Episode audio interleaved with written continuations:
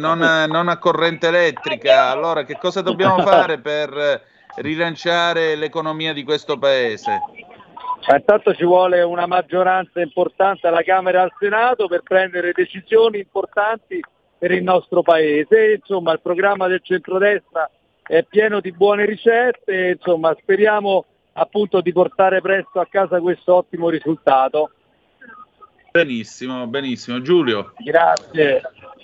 Stavo, stavo, ricordando, siccome l'ha citato prima Felice Mariani Durigon, che stamattina ha chiarito la posizione della Lega e il da farsi per la prossima legislatura sul tema delle pensioni di cui parlava il nostro ascoltatore prima. Intanto la, la, spesa annua per quota 100 è stata molto inferiore a quella per il reddito di cittadinanza, punto primo.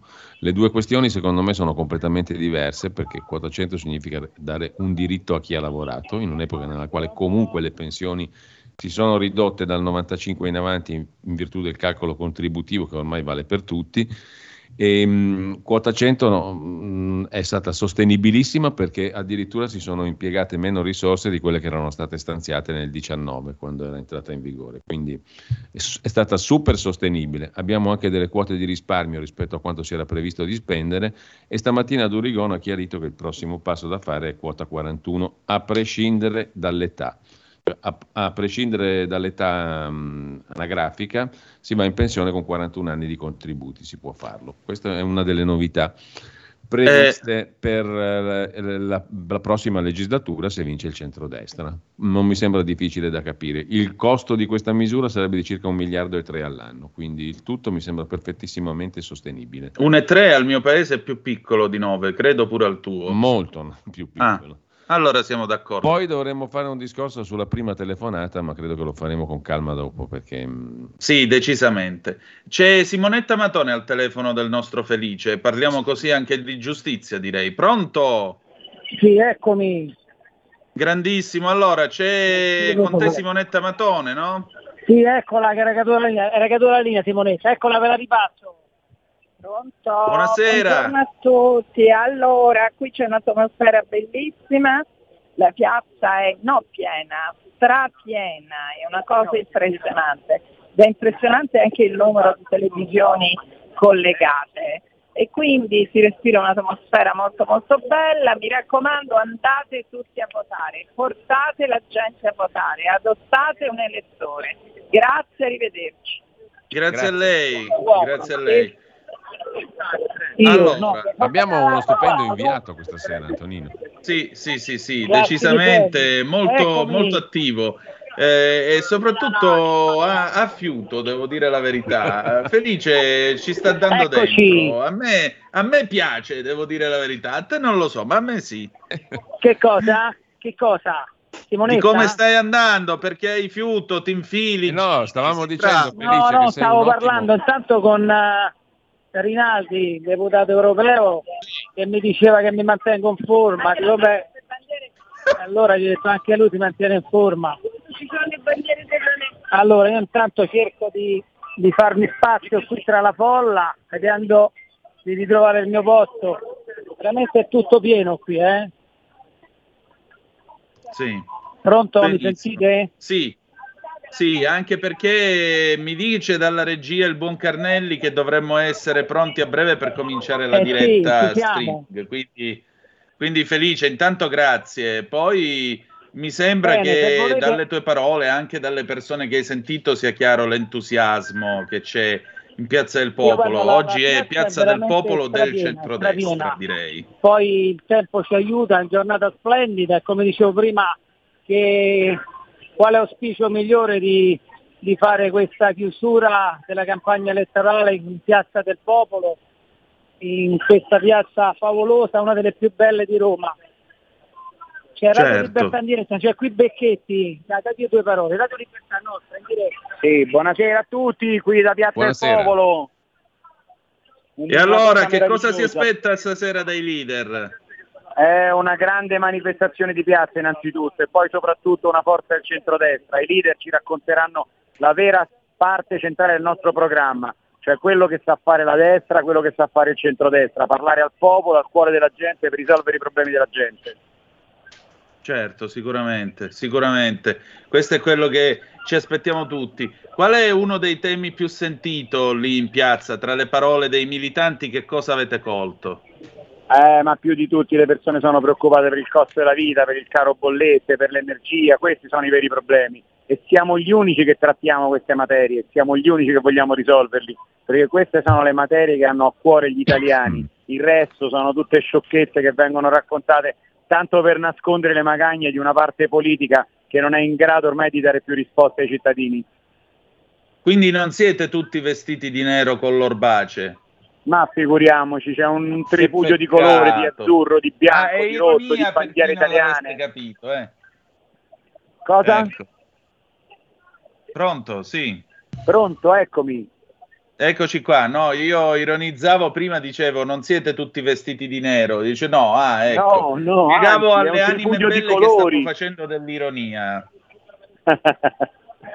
ah, no, no, qui la destra, quella antica, quella che piacerebbe alla sinistra non esiste più, il fascismo è secondo me rimasto solo nella testa della sinistra, noi di destra siamo non post, post, post, post fascisti, noi siamo i nipoti dei post fascisti e quindi siamo quelli che portano la cultura tradizionale del centrodestra in Italia. Il fascismo e l'antifascismo è rimasto solo nella testa di sinistri. Anche perché a me è piaciuto molto il riferimento che ha fatto Salvini domenica scorsa a Pontida quando ha detto la Lega è un partito amico dei repubblicani americani e francamente esatto. richiamarsi al, a un partito, il partito di Reagan, il partito di George Bush padre, il partito di Abramo Lincoln, ecco, questo ci interessa, non, non stare a fare discussioni su vicende che ormai sono consegnate ai libri di storia e che esistono solo nella testa di, di, qualcuno che è convinto che la dittatura possa tornare in questo paese. Sono 30 anni che è proprio così, è proprio roba. così. E allora viva la Lega, viva la libertà, viva il centrodestra. Sicuro.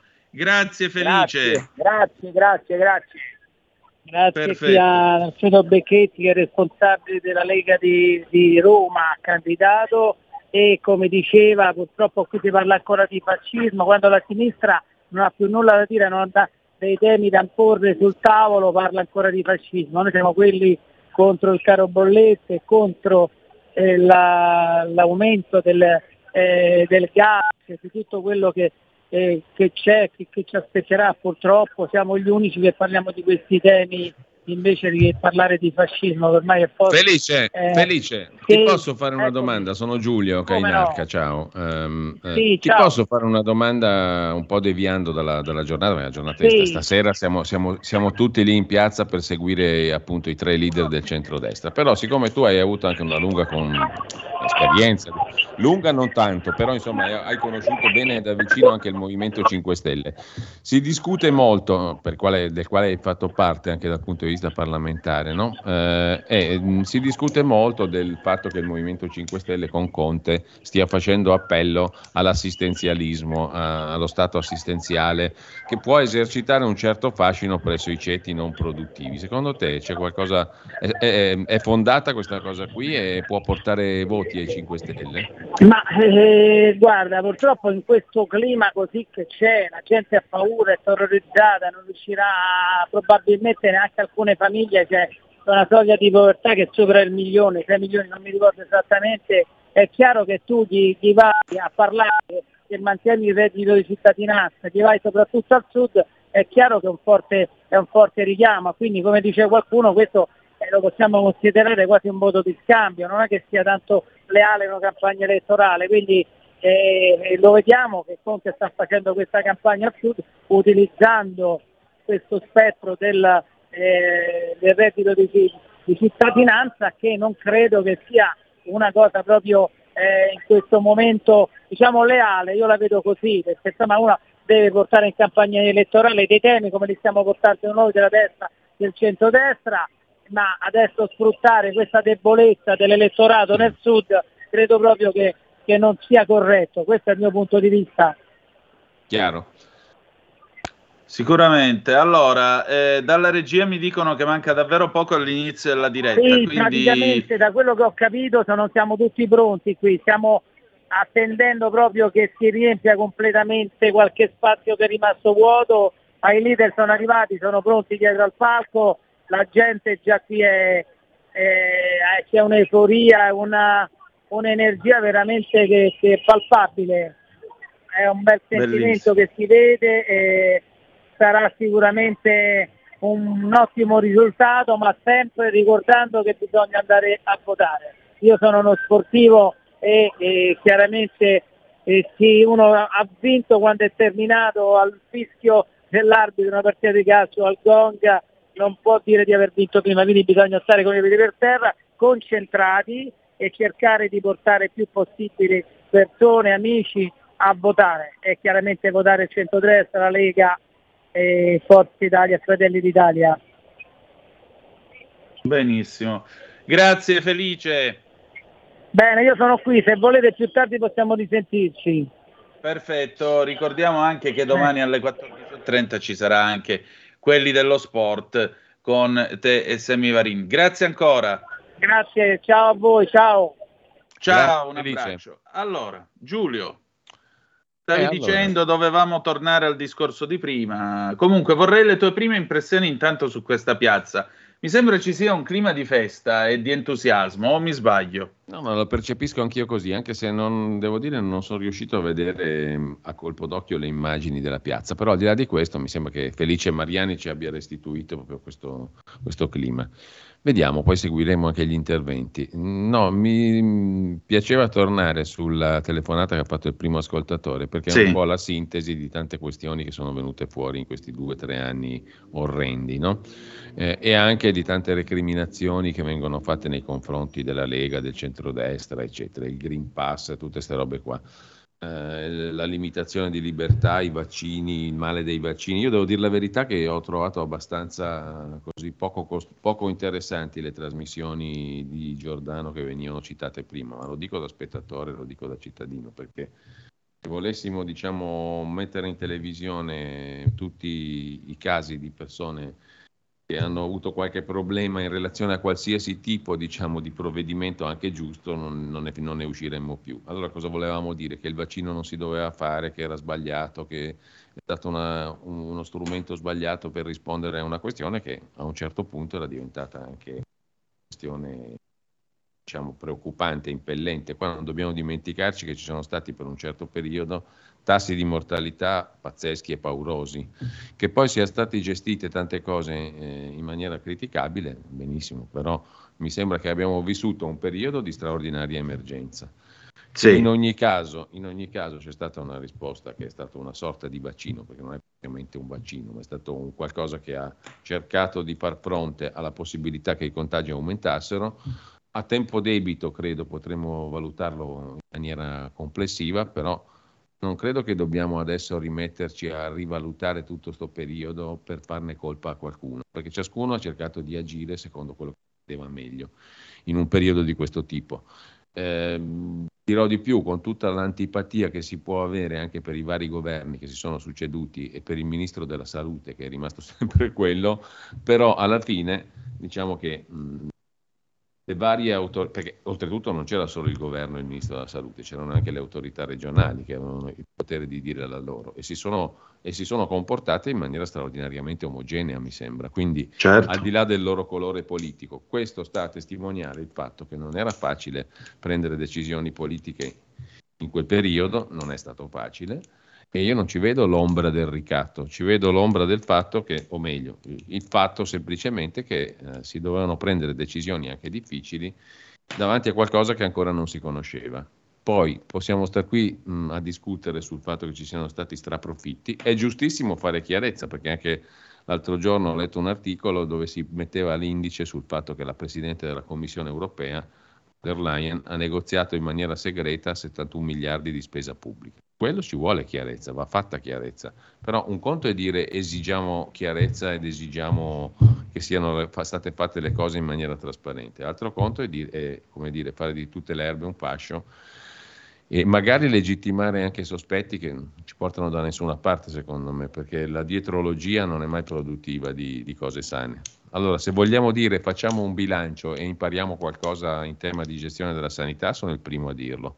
Certo. E, seco- e, secondo me si è imparato molto poco. perché alla fine tanti bei discorsi sulla territorialità, sull'esigenza di essere vicini al cittadino, eccetera, però siamo ancora nelle peste peggio di prima, se vogliamo vedere la sanità per come risponde, i medici di base che mancano e tutto il resto. Quindi se c'è da affrontare qualcosa facciamolo co- costruttivamente. Però stare a perdere tempo su queste cose per me non, non, è, non è più sano, non è più produttivo.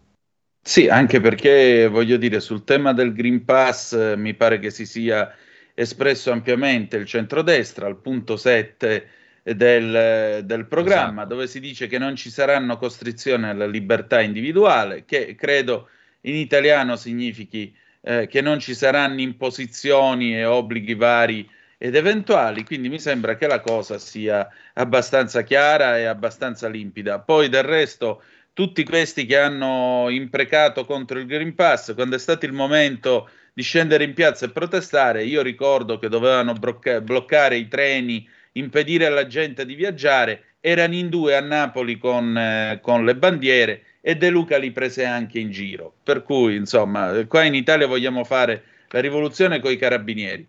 Abbiamo una telefonata, pronto chi è là? Ah, pronto? Sì. Sono Giuseppe di Varese. No, adesso Ciao. dico, il ragionamento che ha fatto Giulio mi sembra un po' fuori luogo, eh, perché sappiamo benissimo perché? come dimmi sono andate le cose.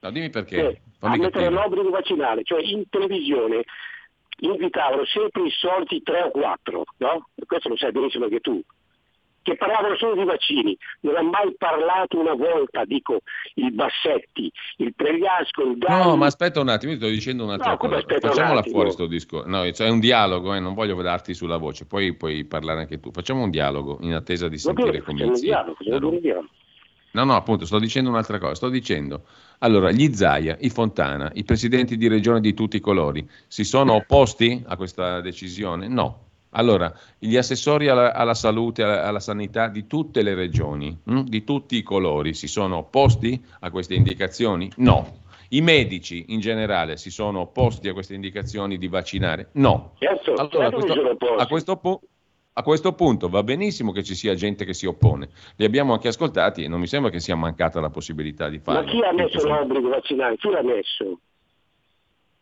Sì, l'obbligo di fatto, che non era un obbligo vero. Siamo d'accordo, è stata una cosa, diciamo, anche... Siamo ricattati in tutti i modi. Surretti... Sì, chiamiamolo pure ricatto, diciamo, mettiamo pure ricatto. Non hanno avuto... Io infatti ho sempre, ho sempre sostenuto che sarebbe stato più corretto stabilire l'obbligo, come esiste per altri vaccini. Non l'hanno fatto. il Green Pass, 100 euro, la, la, minaccia di, non, di farci pagare le cure ospedaliere se, se non eravamo vaccinati e ricoverati in ospedale. Ma dico, ma poi te le sei scordate? No, non mi sono dimenticato, però voglio dire, allora era più corretto mettere l'obbligo, fin lì siamo d'accordo tutti.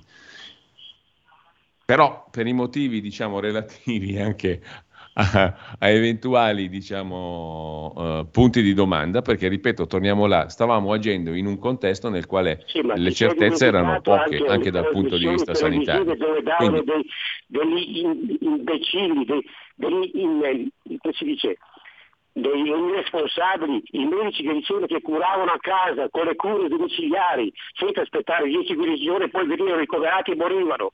Te lo sei dimenticato? Ma l'abbiamo sentito 10.000 volte il professor Cavanna che faceva le cure domiciliari e l'importanza di queste cose. Appunto, da lì tre, cioè, prendiamo spunto no, per imparare qualcosa, non per recriminare all'infinito su cose che non servono ormai. No. Eh, come no? Cioè, adesso, oggi, tu fammi capire, a, a fare questi discorsi oggi, cos'è che ci viene in tasca? Mi fai capire? Come ci viene in tasca? Adesso se fai ragionamenti come quelli che hai fatto tu, prima ci mettono ancora l'obbligo, hai capito? Questo fa, ah, quello che hai fatto tu. Come diceva giustamente Antonino, io leggo nel programma che quello è proprio escluso. Se lo fanno vuol dire che fanno il contrario di quello che hanno scritto nero su bianco, se vincono questi qua, giusto? Secondo me non lo fanno perché l'hanno scritto nero su bianco che non ci sarà nessuna compressione delle libertà individuali. Fine. e io prendo per buono. Lo prendo per buono voglio prenderlo per buono, però quello che ti voglio dire non è che sto, diciamo, sminuendo la tua argomentazione, sto dicendo oggi, oggi, eh, il 22 settembre del 2022, cos'è che ci serve fare questi Guarda, ragionamenti sul passato? Io mi ricordo il Pregliasso, mi prendevano tutti in giro i lui rideva, rideva, rideva come, come lo sciocco.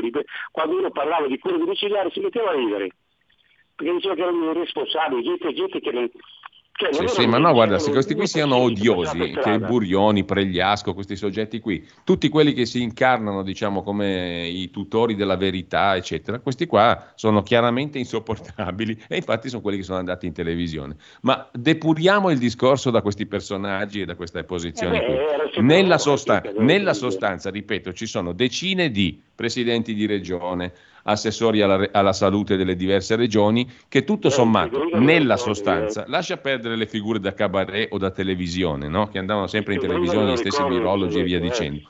Ma nella sostanza, cioè sul da fare, le cose da fare, sul tema dei vaccini, sul tema di certe misure, eh, tutte le autorità di governo dei diversi livelli, delle diverse regioni, hanno agito uguali. Sono tutti scemi?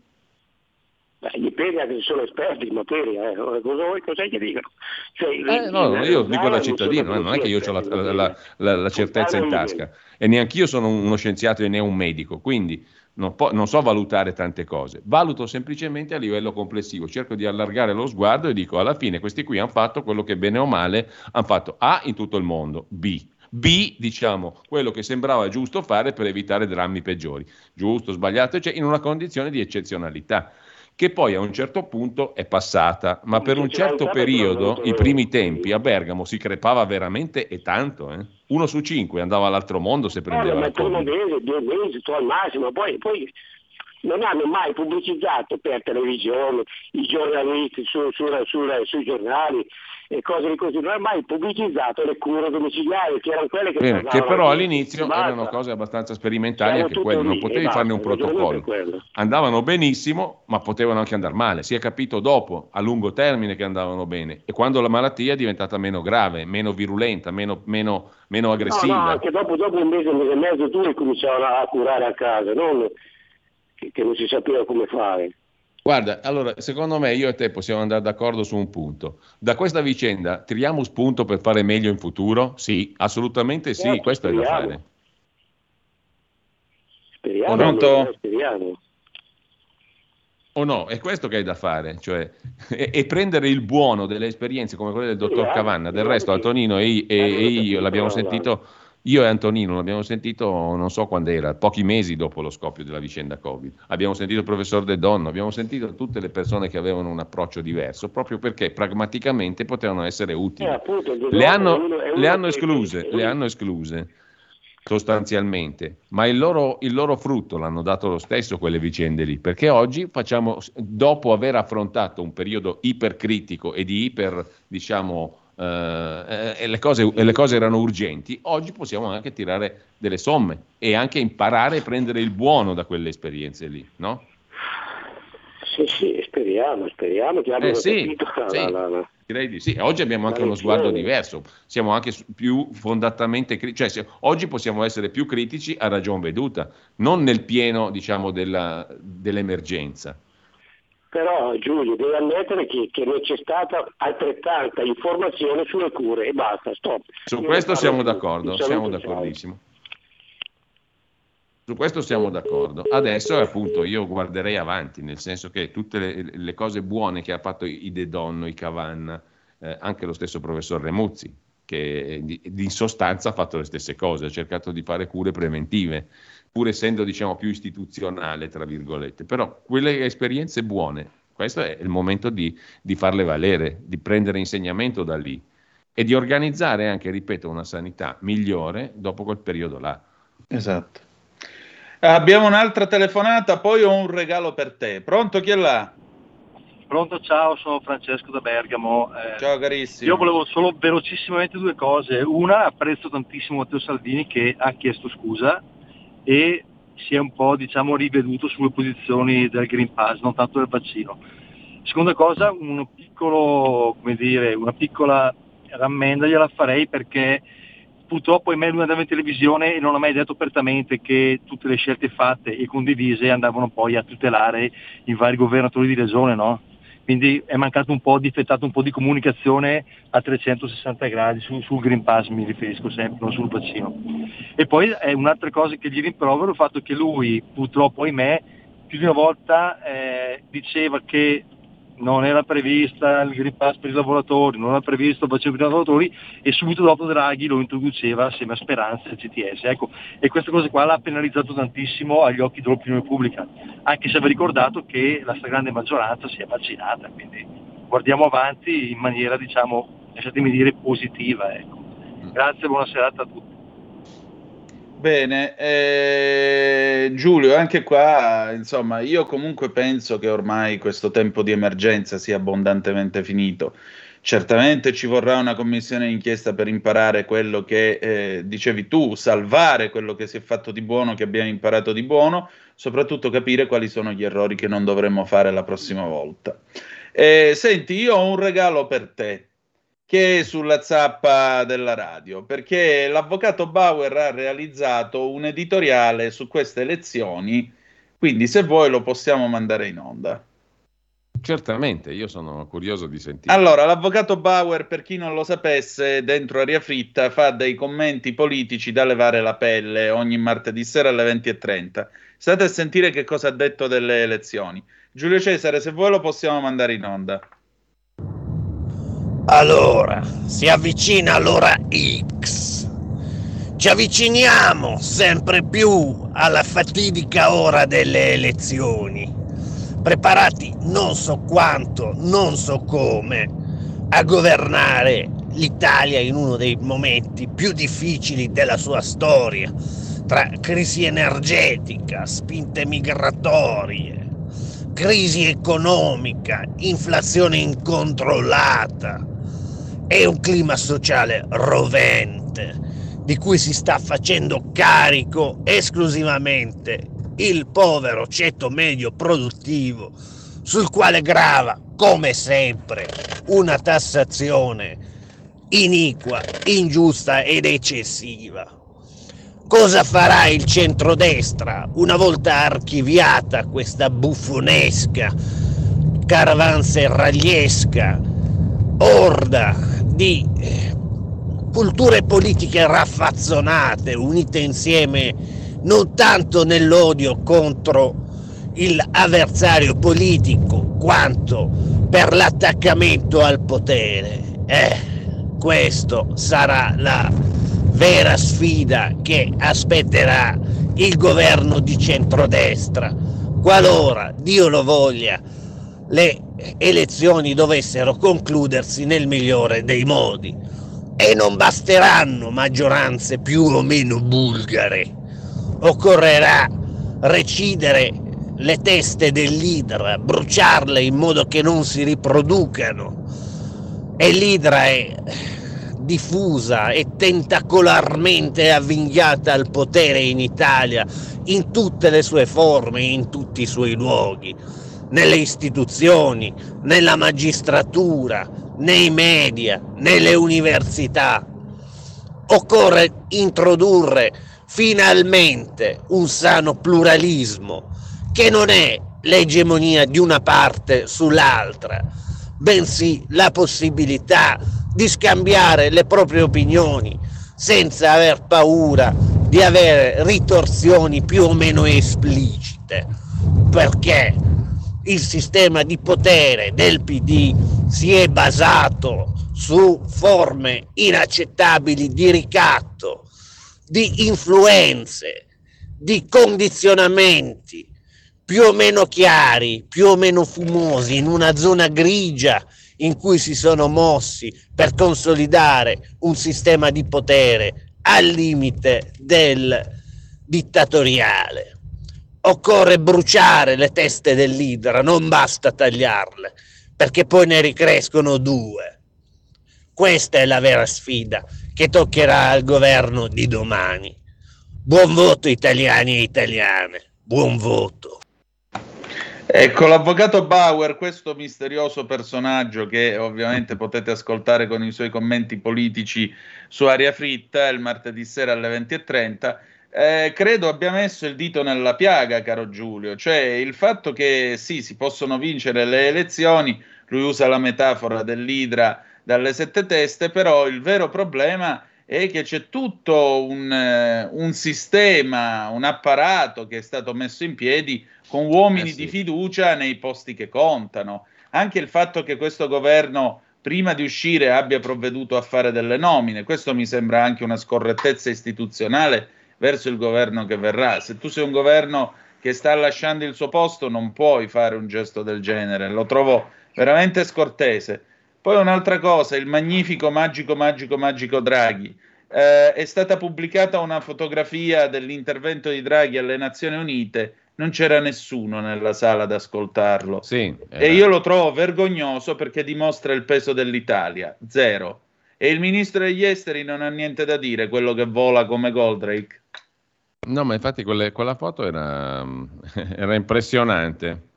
No, io mi sono inquietato letteralmente perché ho detto se il mio paese nell'Assemblea mondiale, davanti all'opinione pubblica mondiale, con il ruolo strategico che ha, perché non è che sta parlando il primo ministro della sverveggia infilata chissà dove, stiamo parlando dell'Italia, cioè una nazione al centro del Mediterraneo, 60 milioni di abitanti, una, per citare un autore eh, che certo non è gradito, eh, una portaerei protesa nel mare per 2000 chilometri, specialmente oggi con tutti i sistemi d'arma che ci sono, con le basi militari della Nato e americane, eccetera, eccetera, eccetera. Cioè, e dovrebbe esserci mezzo mondo ad ascoltarlo, non la sala vuota. La sala vuota è una mancanza di rispetto assoluta e prova il peso zero che ha questa nazione, la sua voce. Eh sì, e lo trovo veramente drammatico. Comunque, a parte questo, 0266203529 346 642 7756 per le vostre zappe, vi voglio leggere un attimo. Eh, ecco, un paio... Antonino, ti fermo solo 30 secondi per la pubblicità e poi abbiamo una chiamata. Ah, benissimo, allora andiamo in pausa e poi chiamata, vai. C'è chi te la racconta sbagliata e chi te la racconta male. C'è chi te la racconta tagliata, chi te la racconta al contrario e chi non te la racconta affatto. QDS te la racconta giusta. Ogni giorno la tua terra, il suo presente, le sue attese, la sua volontà di rinascita. Leggi, abbonati, scegli il quotidiano di Sicilia. L'informazione giusta per crescere insieme.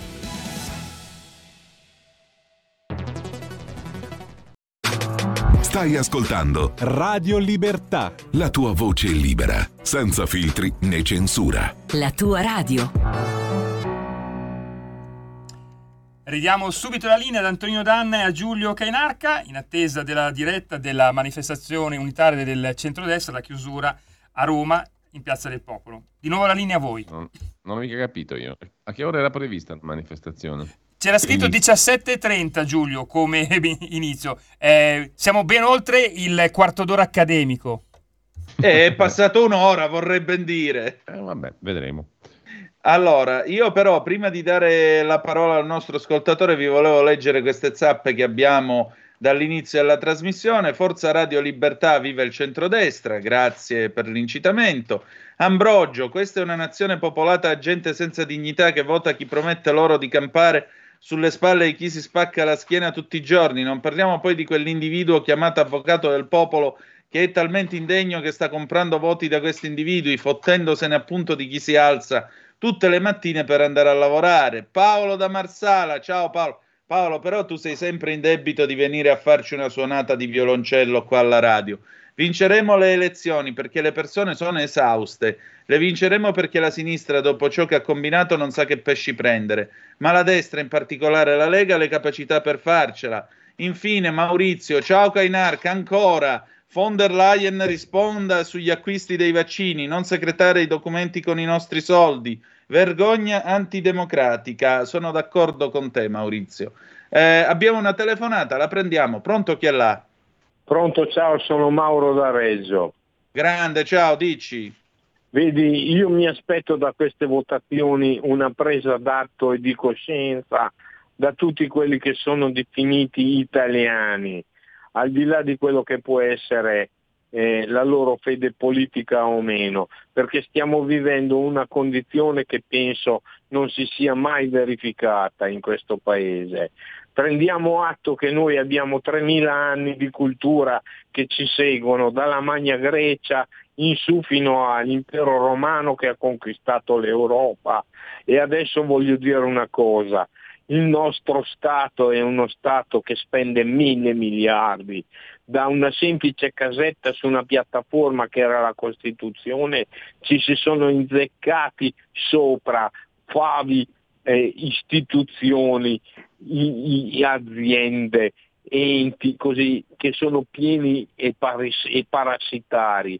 Per cui finché noi non avremo un discorso molto più libero, federale, in cui il potere di Roma viene demandato alle zone di influenza, noi non potremo mai ottenere mai niente. Questo è quello che diceva Miglio essere eh, il discorso dei pidocchi. Dovremo lavarci questi pidocchi e io spero veramente, anche se parlo da una terra irredenta, perché Reggio Emilia insieme a Modena e Bologna è, dei, è uno dei fortilizi de, de, de, del PD, che non sono neppure più del Partito Comunista. Io li ho conosciuti, i comunistoni, che erano tutti casa e sezione e il giorno prima della manifestazione li uccidavano col scido, la falce e il martello sull'asta della, della bandiera. Quelli del PD non, non gli portano neppure le scarpe,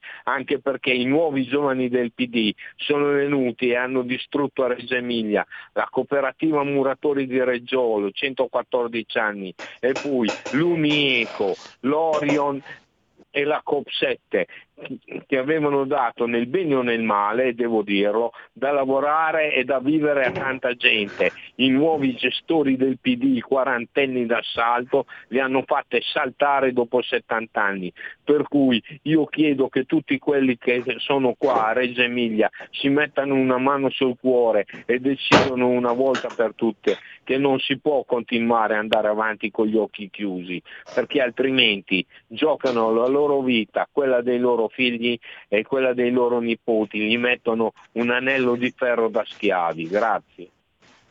Grazie tante, insomma, beh, il PD, il PD è quel partito che candida giovani che a volte si lasciano scappare dei tweet che definire antisemiti e fargli un complimento e tra questi qualcuno che dice che dovremmo abolire, com'era Giulio, l'aberrazione del dover eh, lavorare per vivere. Quindi, come vedete, Grillini in pectore ad appena 25 anni.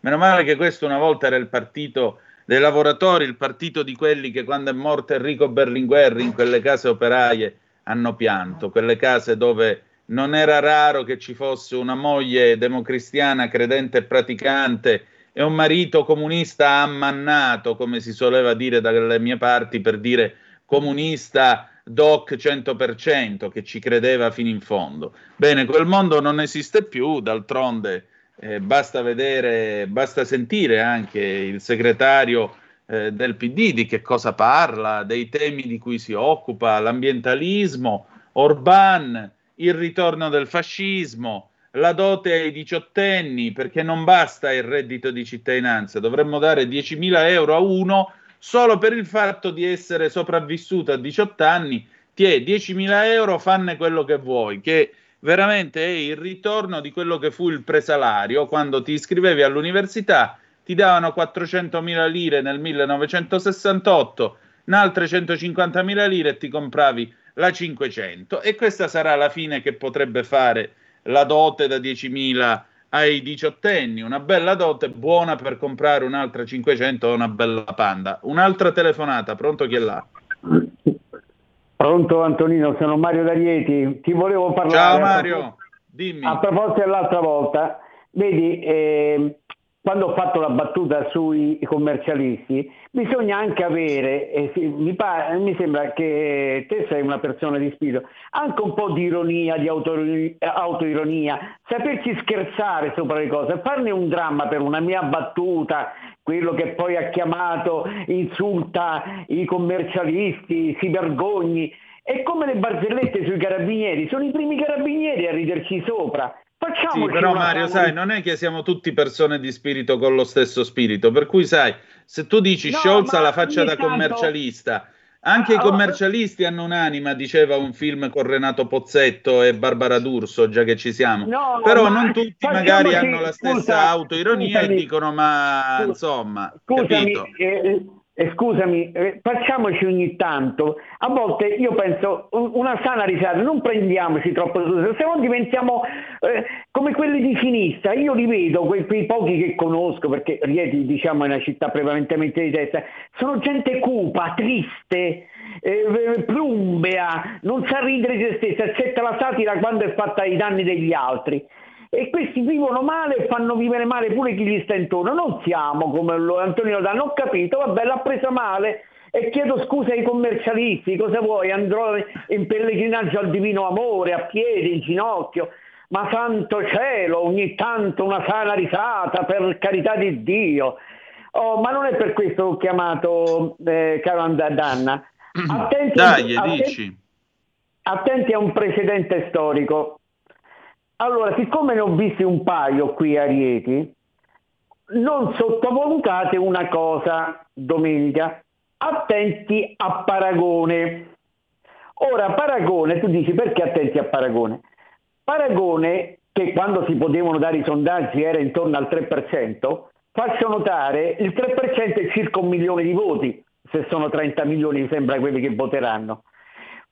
Un milione di voti, va bene, sparsi e spalmati sul territorio eh, eh, italiano, specialmente nei collegi uninominali, può fare perdere qualche eh, collegio uninominale. Io ricordo un precedente storico, perché questa nazione, vedi Antonino, non ha mai memoria storica. Tu sai perché vinse nel, 90 nel 96 Prodi? Lo sai perché vinse?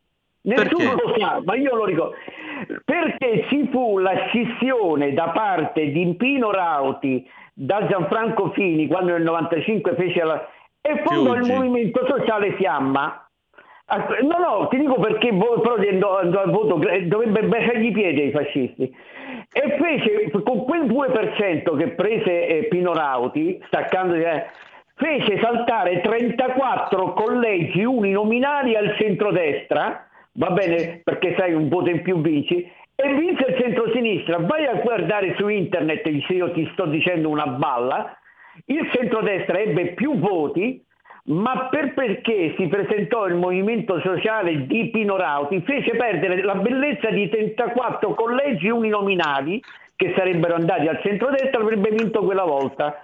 Allora io dico, attenti a questi qui che hanno qualche idea strana di andare a votare Paragone. Anch'io approvo molte linee diciamo di paragone sull'Europa, su quella, ma non disperdere il voto perché quello può essere una zanzara che ci si infila in quel posto lì e ci può prudere molto. Hai capito che voglio dire? Attenti Sì. all'effetto paragone. Tuo parere perché, guardate, non lo sottovalutate, 3% sono un milione di voti. Eh, guardate L'onanismo quanti- politico è peccato, fratello Eh? Mario. Ecco il mio parere. Cosa? L'onanismo No, politico è peccato, disperdere il voto è peccato. No, no, no, specialmente in quelle... Però E dicono... fa diventare Paragone- anche ciechi. No, no, ma Paragone può essere quello che fu Pino- per noi Pino Rauti che nel 96 per Fini e per il centrodestra. Occhio, non sottovalutate perché io ne, ne- ne ho sentiti un Eh, Mario, Mario, è chiaro il concetto, ma ci ricolleghiamo con Piazza del Popolo, Giù. abbiamo Felice Mariani. Ok, eh, io però volevo sentire anche il parere di Giulio prima di passare a Felice. Mi sembra che comunque abbia messo un ditino nella piaga Mario stavolta. Sono 51 milioni e mezzo comunque gli elettori. eh. Ok, è un milione su 51 e mezzo, insomma, poi c'è anche la Cunial che si presenta pure lei con alcuni temi che sono simili a quelli di Paragone, però effettivamente il concetto che dice Mario, quello del voto utile, non è sbagliato. Mi sembra... eh, Voto utile è, un concetto fondamentale sempre in tutte le elezioni e non c'è bisogno né di Letta né di altri per, per scoprirlo. Ma poi vedremo, ve- vedremo i risultati. Adesso questo è, è banale dirlo, ma vedremo i risultati da questo punto di vista. Credo, eh, ma credo che poi ci si concentra alla fine sempre sul voto utile. Certo. A parte che uno da, quando dà il suo voto lo reputa sempre utile, quindi è tutto relativo. Quello diciamo. sicuramente. Comunque, co- co- andiamo in piazza. Cosa Andiamo in piazza, Felice. Eccoci, guarda, sono appena entrati qui a un tributo di bandiere, una folla scatenata. Guarda, Ehi, ti passo chi un paio di leghisti, di leghisti della prima, della prima era, è il dottor Castelli. Ciao, buonasera a tutti. Siamo qui veramente emozionati, una folla, un'immagine bellissima di questo ambiente politico della Lega Italiana. E qui anche Angela Leonardi, una leghista candidata È un bagno di folla e forza Matteo. Noi dobbiamo continuare a lottare per avere i nostri spazi con Matteo. Avanti tutta. Eccoci, da qui è veramente io non riesco a vedere che sono talmente tante bandiere, sto tra le prime file ma mi coprono tutta la visuale, veramente una festa bellissima, un'energia incredibile. Ecco, Felice, ti ringraziamo, ma abbiamo ora il video. Abbiamo... siamo- Andiamo in Ecco, diretta da Piazza allora. del Popolo. Allora, per chi ci sta seguendo ovviamente alla radio, sul palco ci sono Berlusconi, Tajani, Giorgia Meloni ovviamente, Matteo Salvini e poi non ho visto, non ho visto chi c'è accanto a Matteo Salvini, ora si sta inquadrando la piazza gremita di bandiere di Fratelli d'Italia, bandiere italiane, non vedo bandiere della Lega in questa inquadratura, devo dire la verità, però eh, se magari adesso inquadrassero il palco sapremmo anche chi c'è. Ecco, Antonino, Giulio, se siete d'accordo, andiamo ora con la diretta e ci risentiamo al termine dei, dei comizi. Siamo un grande paese, siamo un grande popolo. Dobbiamo mettercela tutta, tutti insieme, per farcela, perché dobbiamo farcela, meritiamo di farcela. E io mi impegnerò, metterò, come ha sempre fatto, la mia competenza, la mia esperienza e anche il mio cuore al servizio del nostro paese.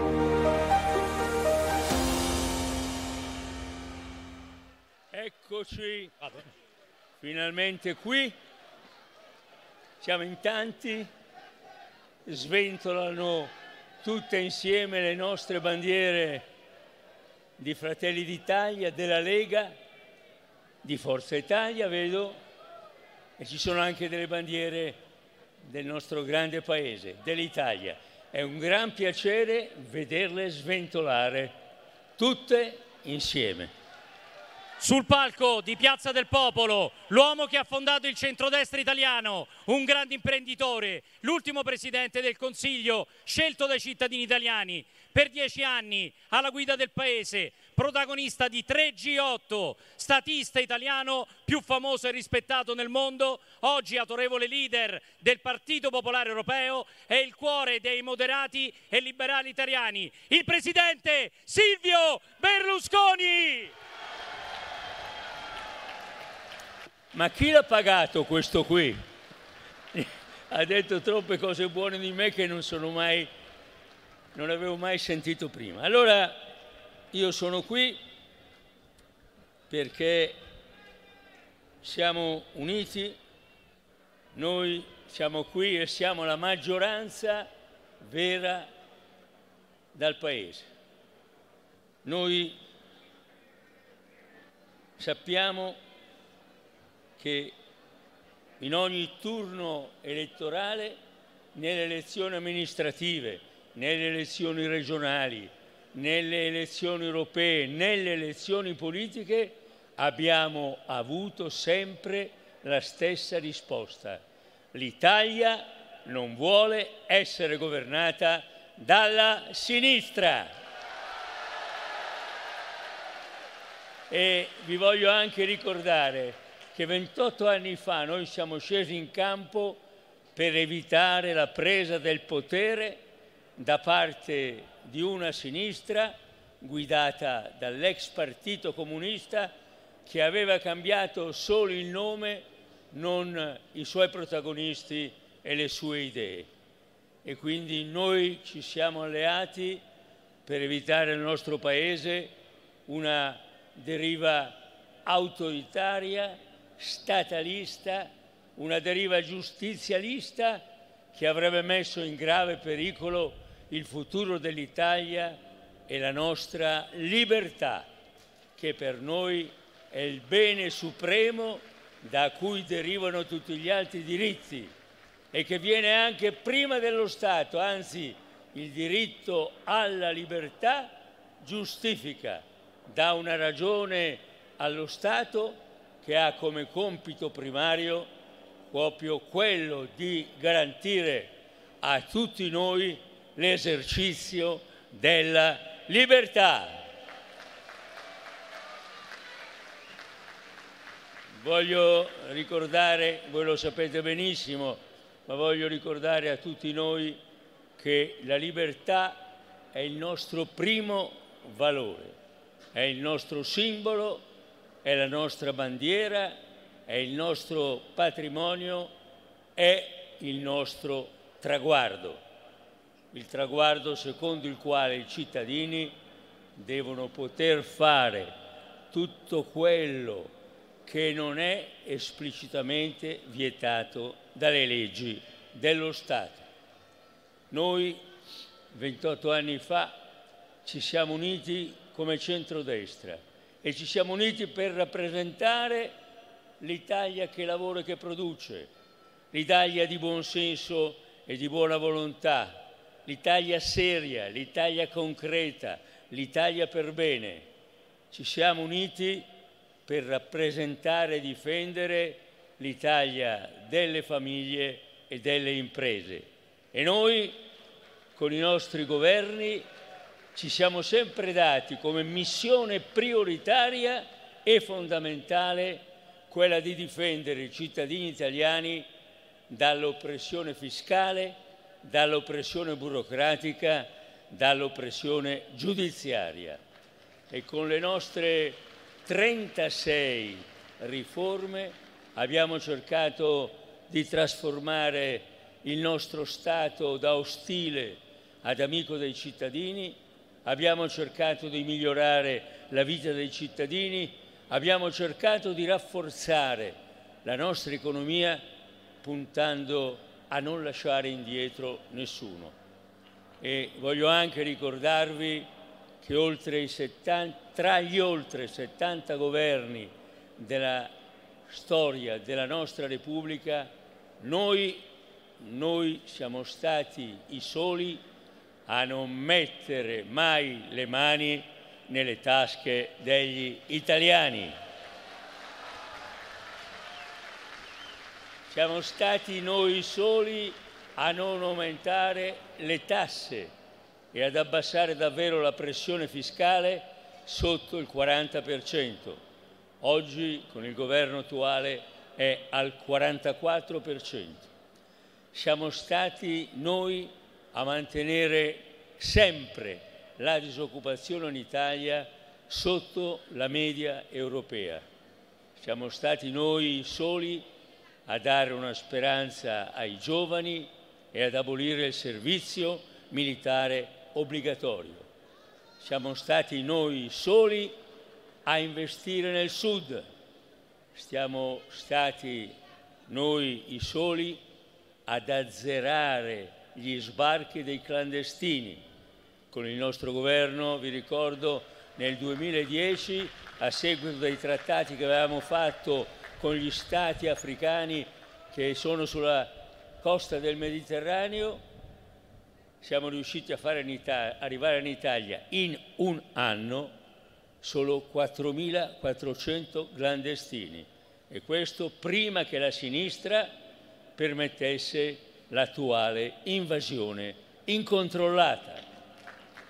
Con la nostra straordinaria politica estera siamo riusciti nel 2002 a mettere d'accordo gli Stati Uniti, la Federazione russa, tutti i paesi dell'Alleanza Atlantica e a firmare a pratica di mare un trattato che pose termine alla guerra fredda che ci aveva angosciato per più di 50 anni.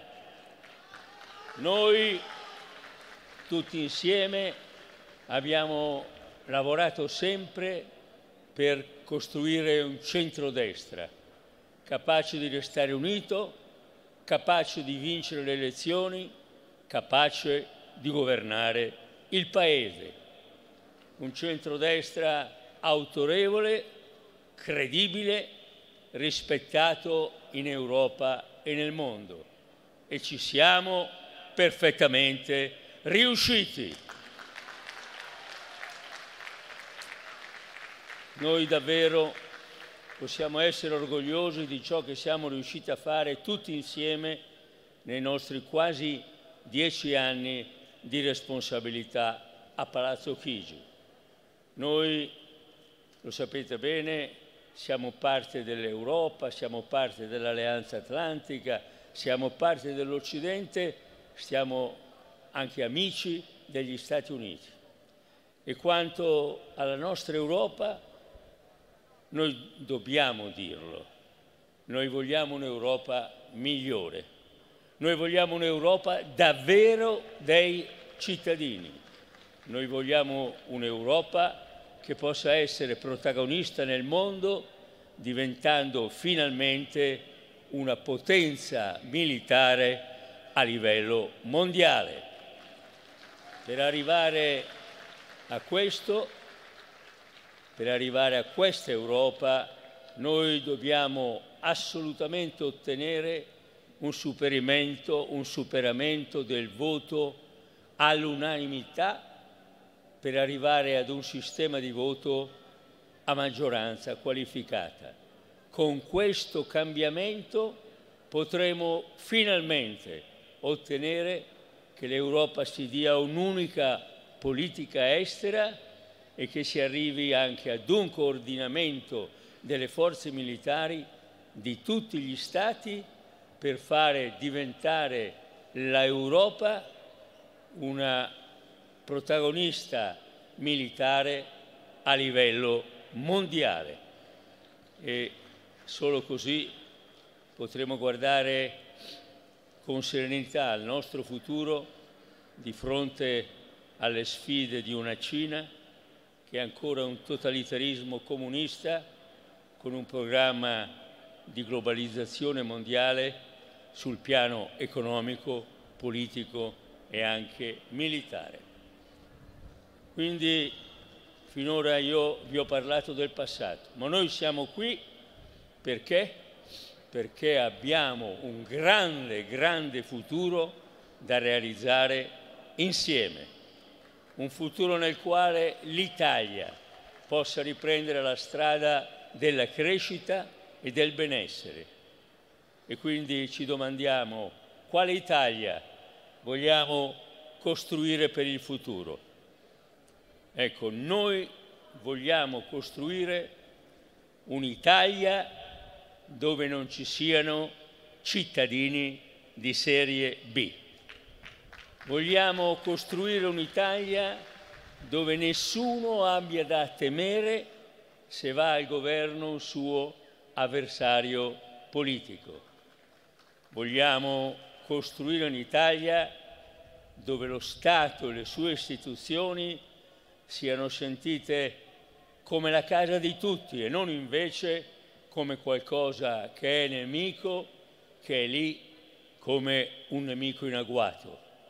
Noi vogliamo costruire un'Italia dove ciascuno possa realizzarsi, dove ciascuno possa dare il meglio di sé per realizzarsi. Noi vogliamo costruire un'Italia dove lo Stato, attraverso lo strumento fiscale, non espropri i cittadini dei risparmi e dei beni che con il loro lavoro sono riusciti a conquistarsi. Noi vogliamo costruire un'Italia dove non ci siano giudici che usino il loro potere per colpire e per eliminare gli avversari politici.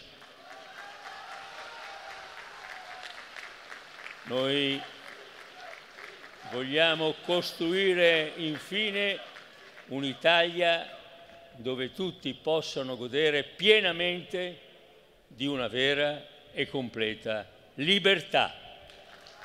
E quindi affinché tutto questo possa realizzarsi il 25 di settembre è per tutti noi un imperativo categorico quello di esprimere il nostro voto. È per tutti noi un imperativo categorico dare il nostro voto ad una forza politica del centrodestra, quel centrodestra che è l'unica forza politica in grado di garantirci un futuro davvero di più giustizia, di più benessere, di più sicurezza, di piena e completa libertà. Stai ascoltando Radio Libertà, la tua voce libera, senza filtri né censure, la tua radio. Viva Matteo, viva la Lega, viva Forza Italia, viva la libertà!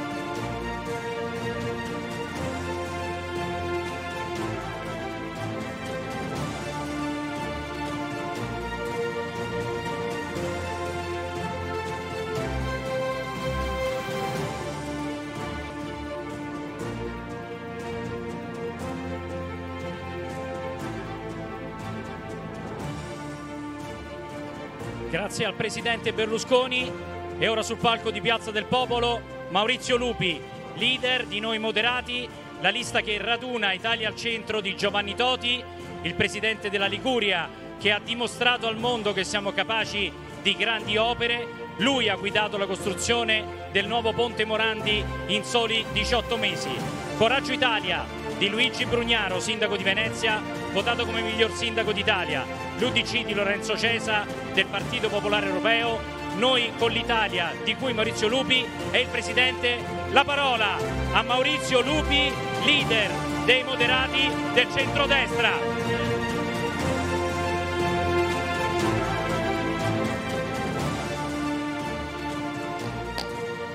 Intanto buonasera a tutti e permettetemi innanzitutto di ancora una volta a nome vostro e a nome di tutti noi di ringraziare un grande uomo, un grande statista, lo abbiamo appena sentito, ancora forte e appassionato per il nostro destino e per il destino di tutta Italia. A nome mio, di Giorgia, di Matteo, ancora un grazie di cuore a Silvio Berlusconi.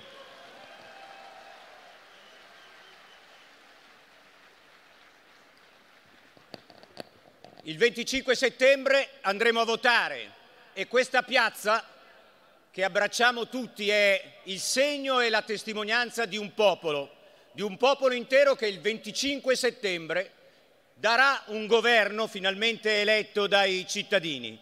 Questo governo sarà il governo di centrodestra, sarà scelto dagli elettori e per questo sarà credibile e affidabile. Basta con questa idea della democrazia per cui è affidabile solo ciò che scelgono gli altri, è affidabile ciò che, solo ciò che scelgono i cittadini italiani. Il nostro popolo è questo e la democrazia è forte per questo. Lo suggerisco anche ad un cancelliere tedesco. Si occupi di più e lo dico con molta chiarezza e lo dico a nome dei noi moderati, delle persone che amano da sempre il centrodestra è questa testimonianza, l'Europa, l'Italia, l'Occidente ci aiuti e si occupi a mettere il prezzo al tetto del gas in Europa nell'interesse degli italiani, dei tedeschi e di tutto il popolo e si occupi meno di una democrazia forte e solida che è quella italiana, che saprà scegliere il suo governo, che saprà scegliere un governo autorevole del centrodestra e guidato dagli elettori che sapranno scegliere il leader che guiderà la nostra coalizione. Mi hanno detto in piazza non devi essere moderato, in piazza devi essere più populista.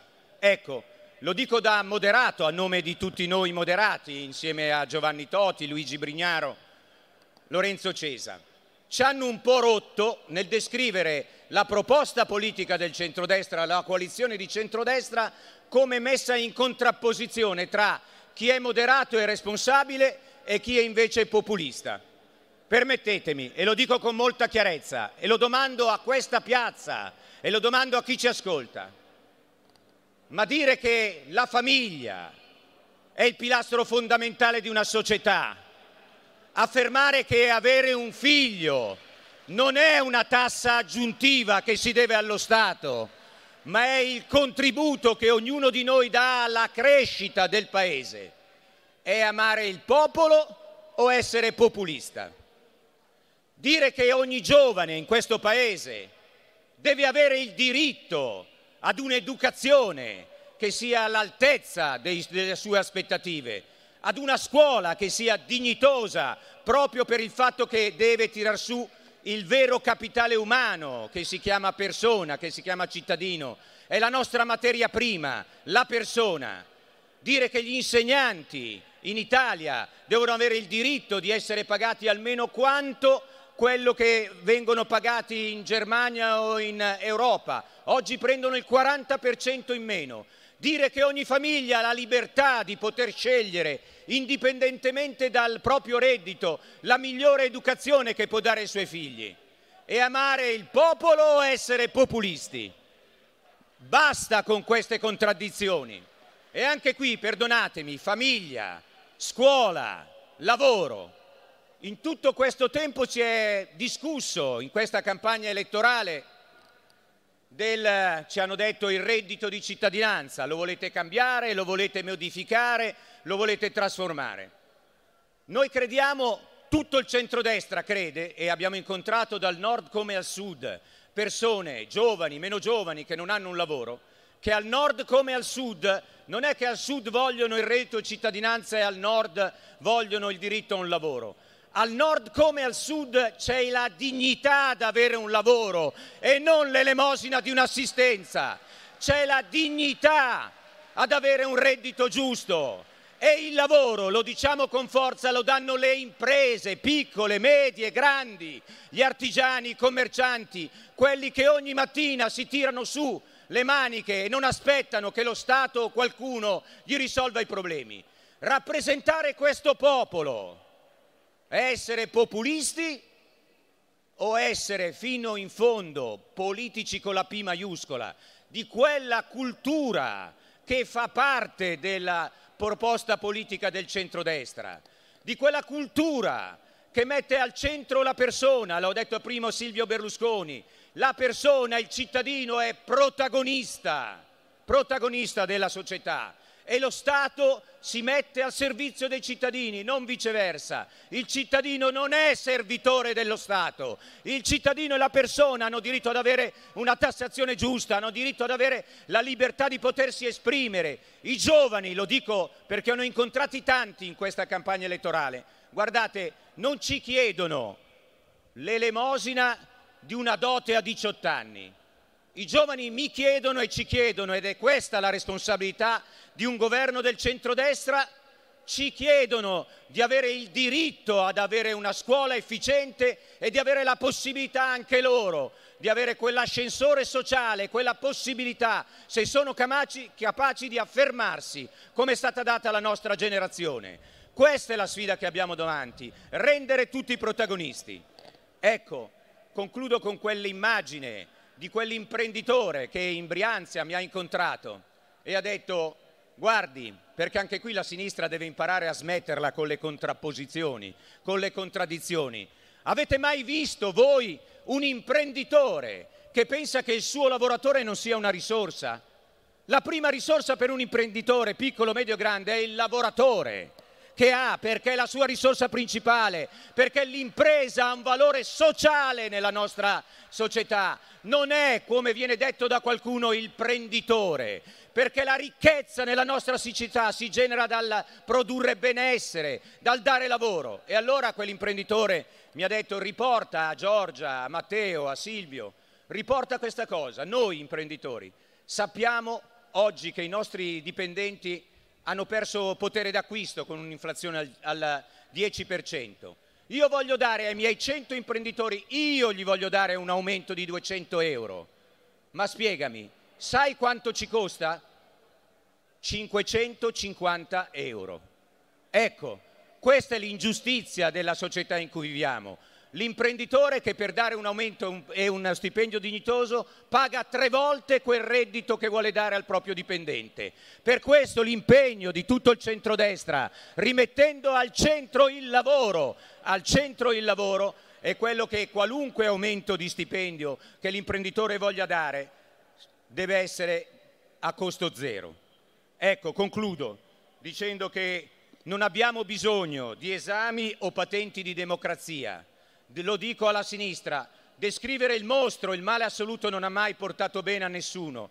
Parlare male dell'Italia all'estero fa male all'Italia e agli italiani. È questo che bisogna ricordarsi, perché noi vogliamo bene al nostro paese, abbiamo rispetto degli avversari, ma abbiamo l'orgoglio di dire vogliamo governare l'Italia per dimostrare che siamo capaci, che siamo competenti, che siamo seri, che siamo affidabili, cioè in una parola siamo moderati e abbiamo a cuore il popolo, siamo responsabili, vogliamo costruire insieme, tutti insieme, con il centrodestra unito, la grande Italia del futuro. Grazie, grazie di cuore a tutti.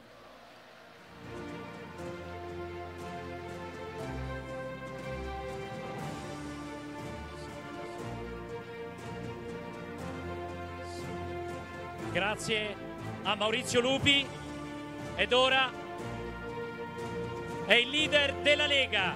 Ha guidato la coalizione alla conquista di roccaforti del centro-sinistra affidandole al buon governo del centrodestra.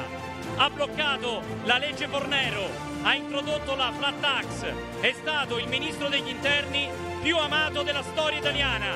Ha sempre seguito un principio, prima gli italiani e per questo rischia fino a 15 anni di galera per aver difeso l'Italia e i suoi confini e aver protetto in ogni modo la sicurezza dell'Italia.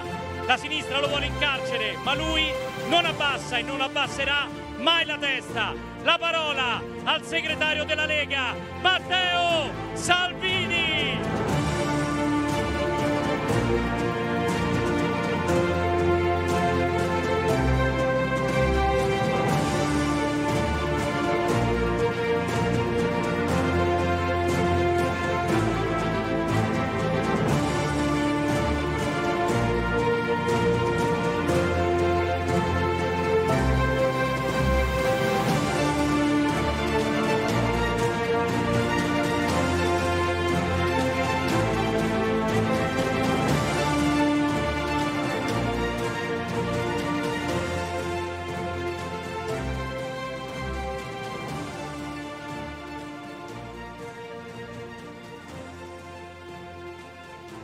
Mamma mia che spettacolo! Fatevi sentire in diretta su tutta Italia, fate arrivare...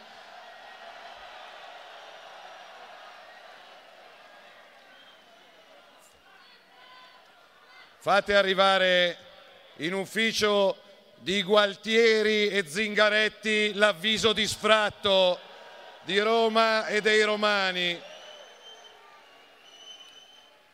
Pensavamo e lo dico da romano d'adozione, che con la Raggi avessimo toccato il fondo e invece Gualtieri riesce a fare anche peggio, però una cosa per volta.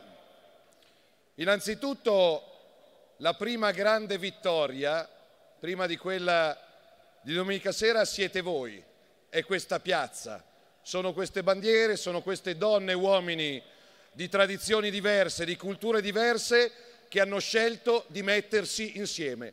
Grazie a tutti voi. Grazie. Una piazza piena, una squadra unita, un programma condiviso, un destino comune e un impegno, un impegno che mi prendo io, si prende Giorgia, si prende Silvio, si prende Maurizio, governare bene e insieme per cinque anni. Ci troviamo qua in Piazza del Popolo fra cinque anni. La sinistra è divisa, è litigiosa. Io penso che qua ci sia una dimostrazione di maturità e di amore per l'Italia. Non c'è bisogno, come fanno a sinistra, di urlare, di minacciare, di insultare. Noi stiamo facendo una campagna elettorale girando l'Italia portando proposte e di là portano solo critiche, insulti, ci danno più forza e noi rispondiamo col sorriso, perché il nostro obiettivo è proteggere l'Italia e gli italiani. Il mio obiettivo è proteggere l'Italia e gli italiani. Proteggere il lavoro. Primo atto del governo di centrodestra in carica, se non lo fa il governo attuale. Decreto energia per bloccare subito gli aumenti delle bollette della luce e del gas. Ci sono migliaia di aziende che rischiano di chiudere. Non ce lo possiamo permettere. Proteggere il lavoro significa cancellare una volta per tutte la legge più sbagliata, più iniqua, più immorale, più classista approvata dal Parlamento italiano dal dopoguerra ad oggi. Datemi forza, dateci forza e una volta per tutte cancelliamo la legge Fornero. Diritto alla pensione per chi fatica da una vita e diritto al lavoro sicuro per milioni di giovani, diritto al lavoro per gli operai e qua Maurizio parlava di Europa. Noi vogliamo un'Europa che garantisca il benessere. L'ho detto nel quartiere di Mirafiori a Torino, lo ribadisco a questa piazza emozionante e strapiena. Se l'Europa pensa di licenziare operai in Italia per fare un favore alla Cina, se l'Europa pensa di mettere fuori legge le auto a benzina e diesel entro il 2035 per licenziare in Italia e assumere a Pechino, il prossimo governo indice un referendum popolare per chiedere agli italiani se sono d'accordo con questa sciocchezza. E io penso che il diritto al lavoro venga prima del diritto al guadagno di qualche multinazionale, proteggere le famiglie, estendendo la flat tax, introducendo il quoziente familiare, chi mette al mondo più figli deve pagare meno tasse. I nostri figli sono il futuro. Un paese che non fa figli è un paese destinato a spegnersi e se Letta propone di ripopolare i borghi italiani facendo sbarcare più immigrati, io dico no, ripopoliamo i nostri borghi permettendo ai nostri ragazzi di fare più figli e aiutando le mamme a diventare mamme e i papà a diventare papà e dico mamma e papà perché la mamma si chiama mamma e non genitore 1, genitore 2 o genitore 32.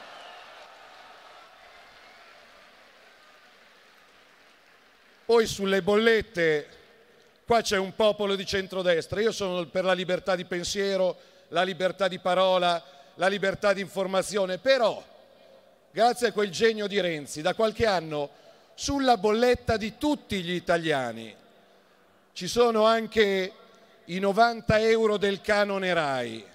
E io mi domando e vi domando, ma devono pagarlo tutti gli italiani questo dazio di 90 euro per far fare comizi di sinistra, a pseudo intellettuali di sinistra, pagateveli voi comizi.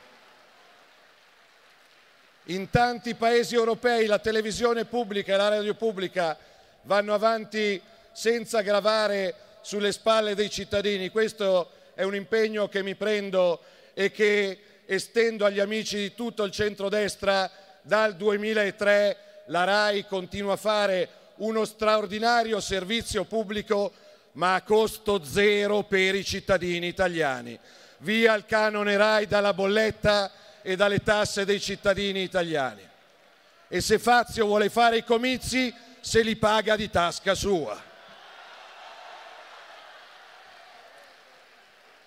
Proteggere con tutto, la, tutto l'affetto, eh.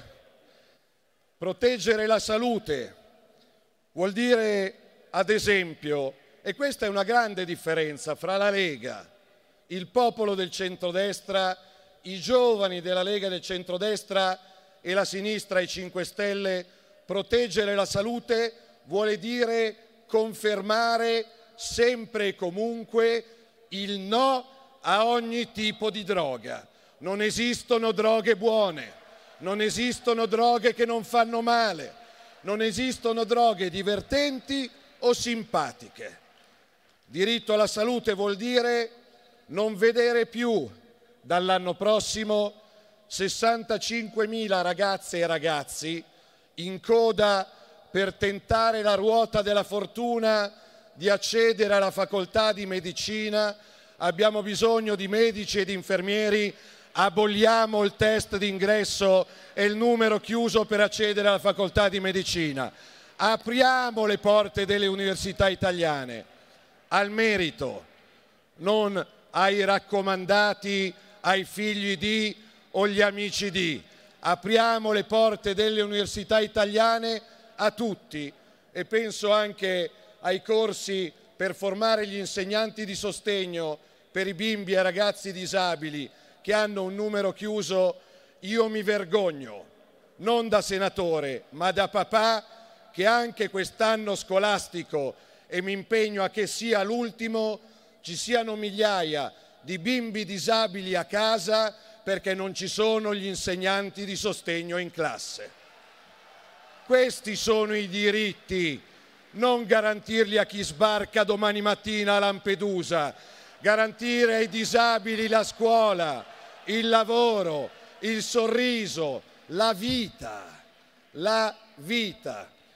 Proteggere i disabili è qualcosa che come Lega abbiamo dimostrato mettendo un ministro che si occupasse di disabilità e anche oggi pomeriggio chi non ha orecchie ci ascolta grazie all'interprete e grazie alla Lega dopo anni di chiacchiere la lingua italiana dei segni è riconosciuta per legge.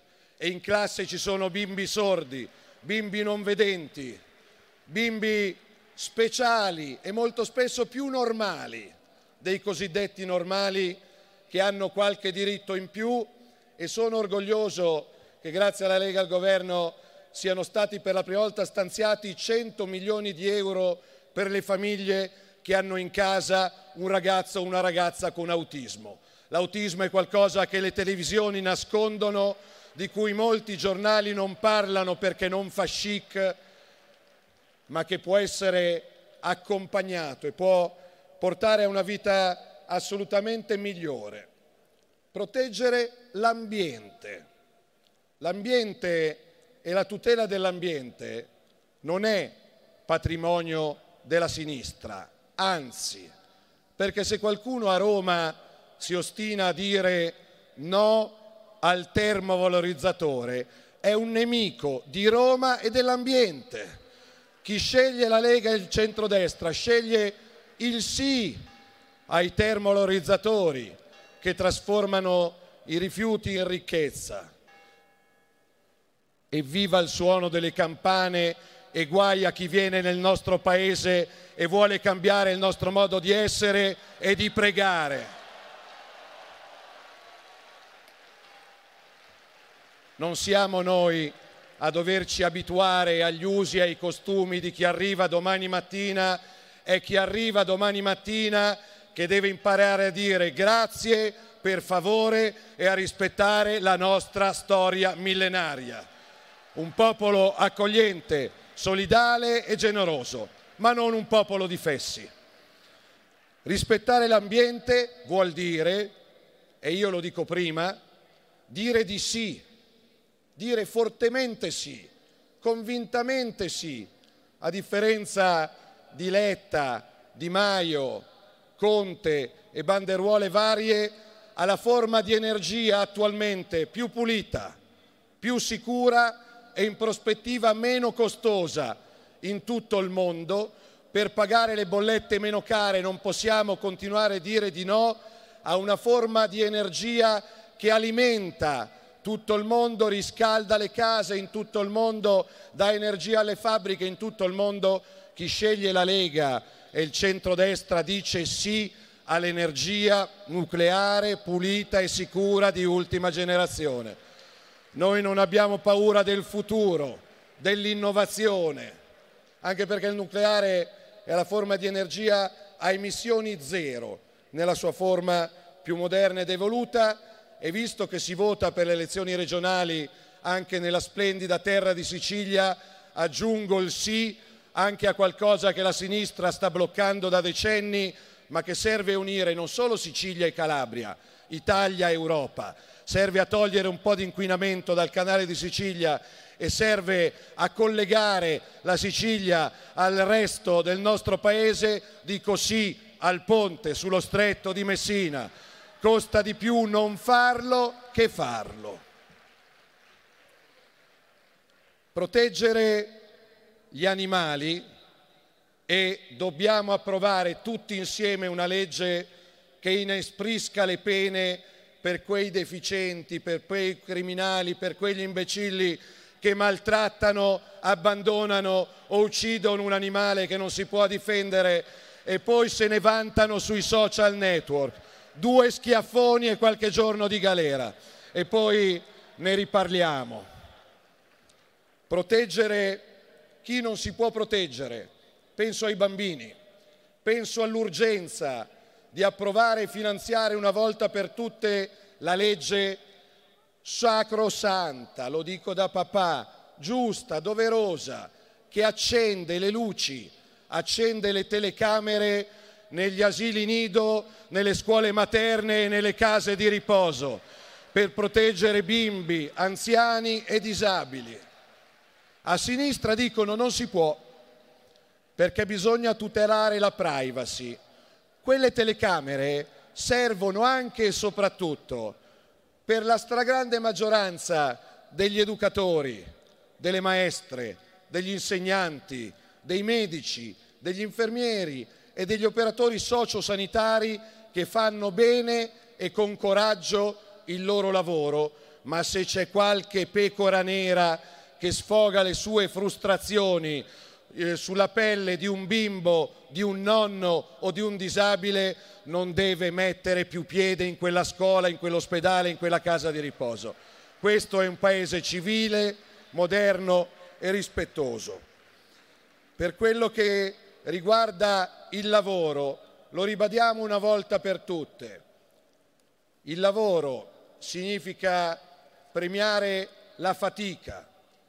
Cosa succede se Salvini, se Giorgia, se Silvio vincono le elezioni domenica? Che fine fa il reddito di cittadinanza? Il reddito di cittadinanza, per quello che mi riguarda, viene lasciato nelle tasche di chi non può lavorare, perché io voglio governare un paese che non dimentica nessuno, quindi minori, disabili, anziani, coloro che non possono lavorare vanno sostenuti, protetti e accompagnati. Ma se, e lo dico prima, e questo vale a Milano come a Bari, ma se tu prendi del denaro pubblico da mesi o da anni e dici di no a una offerta di lavoro, perdi qualsiasi privilegio, perdi qualsiasi diritto a continuare ad avere soldi pubblici se dici dei no. Io voglio un paese che si fonda sui sì, sul sorriso, sulla bellezza, sulla capacità, sul merito. Lo diceva qualcuno prima di me. Proteggere le radici significa essere un paese accogliente, solidale. Letta ancora oggi ha detto bisogna approvare lo Ius Soli, lo Ius Cole, dare la cittadinanza in anticipo. Io dico no, dico no per due motivi. Primo, la legge che è già in vigore rende l'Italia oggi il paese europeo che concede più cittadinanze di tutti in Europa.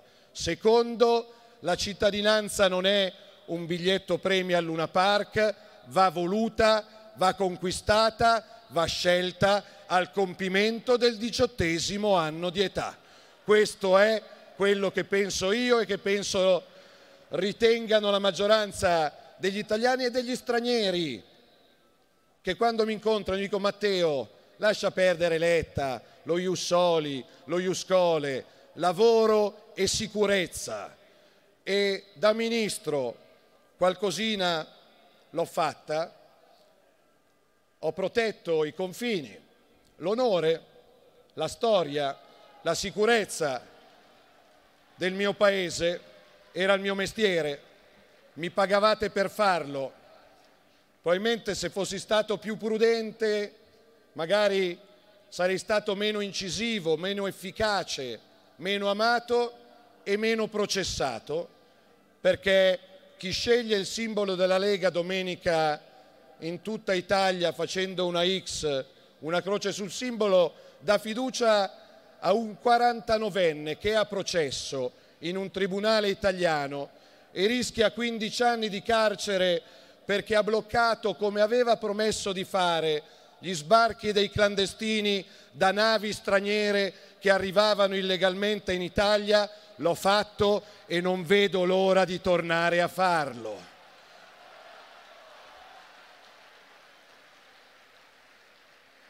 Da Presidente del Consiglio, se gli italiani vorranno, o da umile servitore dello Stato, se gli italiani vorranno, perché immigrare non è un diritto e prevede delle regole e quando a sinistra mi dicono Salvini fascista, Salvini razzista, Salvini egoista e sovranista, pensa anche agli italiani, ai nostri nonni che sono emigrati nel mondo e no, amico mio.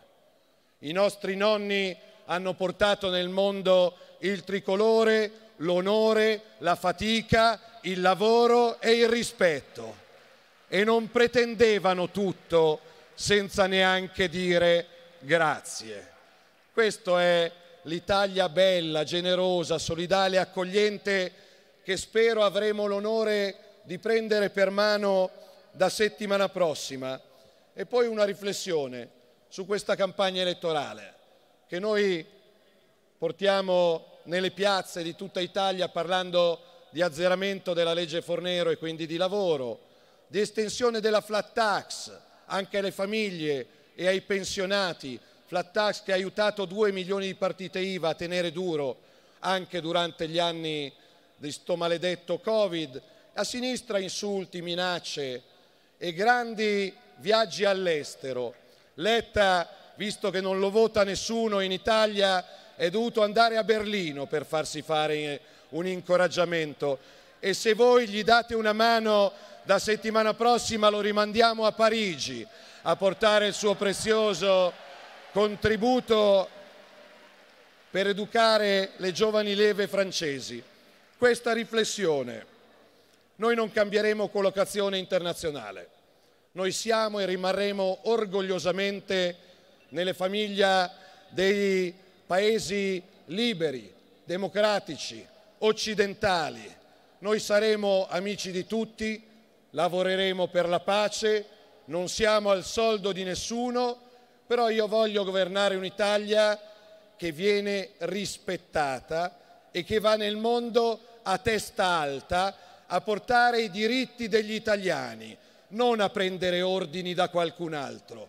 Con tutto il rispetto per tutti gli altri, sono stufo di leggere che da mezzo mondo ci spiegano come dobbiamo votare e spiegano agli italiani come devono votare e le cancellerie di Parigi, di Berlino e Bruxelles e qui e là. Io rispetto tutti.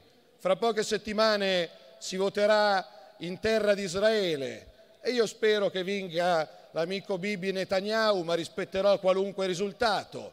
A novembre ci saranno le elezioni di medio termine negli Stati Uniti e io umilmente, democraticamente spero che vincano gli amici del Partito Repubblicano e che Biden prenda la democratica lezione dai suoi cittadini, che spero prenda perché se in futuro ci sarà un presidente alla Ron De Santis, penso che il mondo sarà un posto migliore. Però questo lo dico osservando con rispetto quello che accade dall'altra parte del mondo e quindi lo dico a qualche pluripotenziario, a qualche multinazionale che pensa di poter influenzare il voto degli italiani, mi spiace per voi, domenica dalle 7 alle 23 vota un popolo fiero, orgoglioso, con la testa, che vuole un'Italia più bella, più forte e più sicura, quindi votate voi.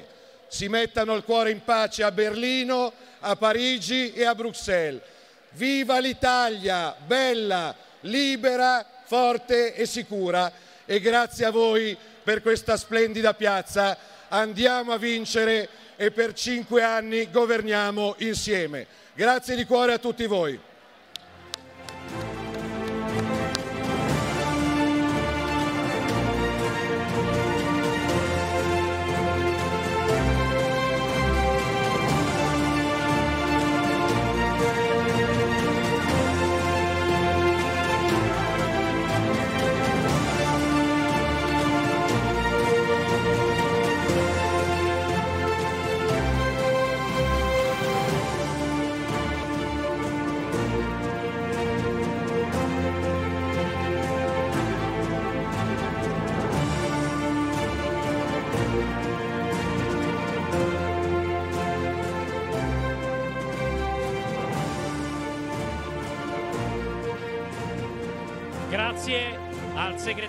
Matteo Salvini ed ora per la prossima presentazione una voce speciale.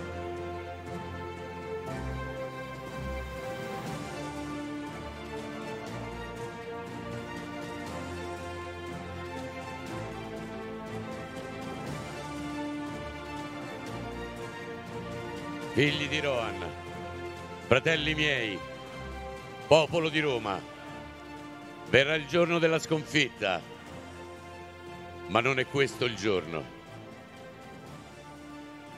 Oggi combattiamo.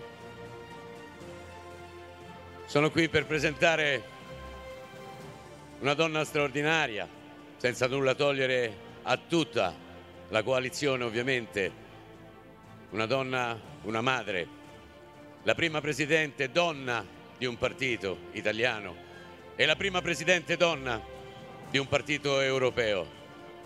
Signore e signori, verrà il giorno della sconfitta, ma non è questo il giorno. Signori, Giorgia Meloni.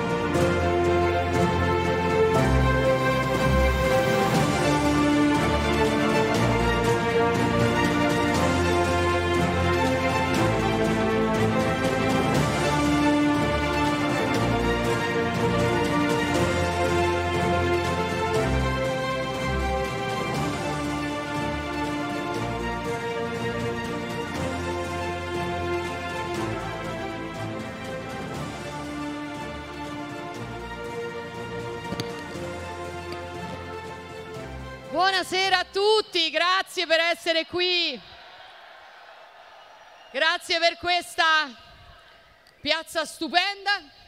Grazie ovviamente a chi mi ha preceduto, grazie a Maurizio Lupi, a Silvio Berlusconi, a Matteo Salvini. Grazie in bocca al lupo a tutti i candidati che hanno corso in questa campagna elettorale. Grazie ai nostri militanti, ai nostri simpatizzanti, grazie agli staff perché è stata una campagna elettorale corta ma molto molto molto intensa. E grazie... uh, vi voglio bene. e grazie soprattutto a voi per eh, questa piazza piena.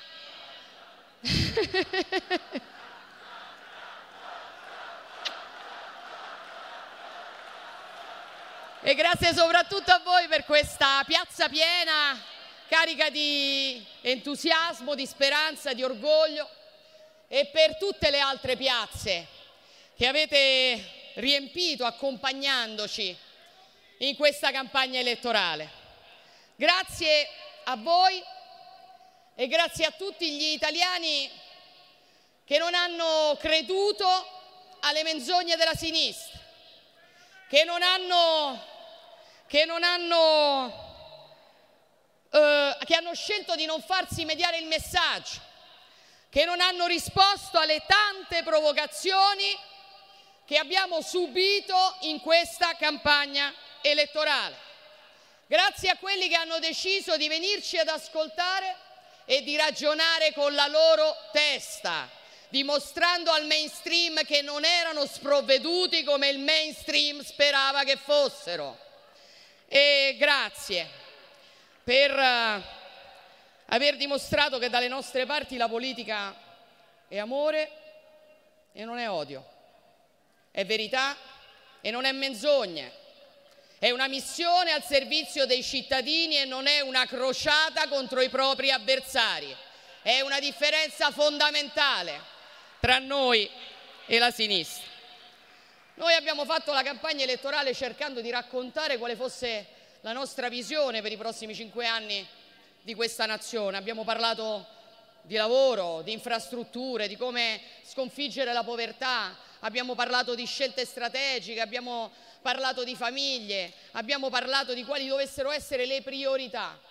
Noi parlavamo di questo, loro parlavano soltanto di noi. Tentavano di trascinarci in una specie di lotta nel fango che è anche il loro terreno più congeniale di confronto da sempre. Perché la verità è che quando è arrivata la democrazia la sinistra ha perso la testa e si è rivelata per quello che è una sinistra estremista, rabbiosa, violenta, che ha il terrore di perdere il suo consolidato sistema di potere.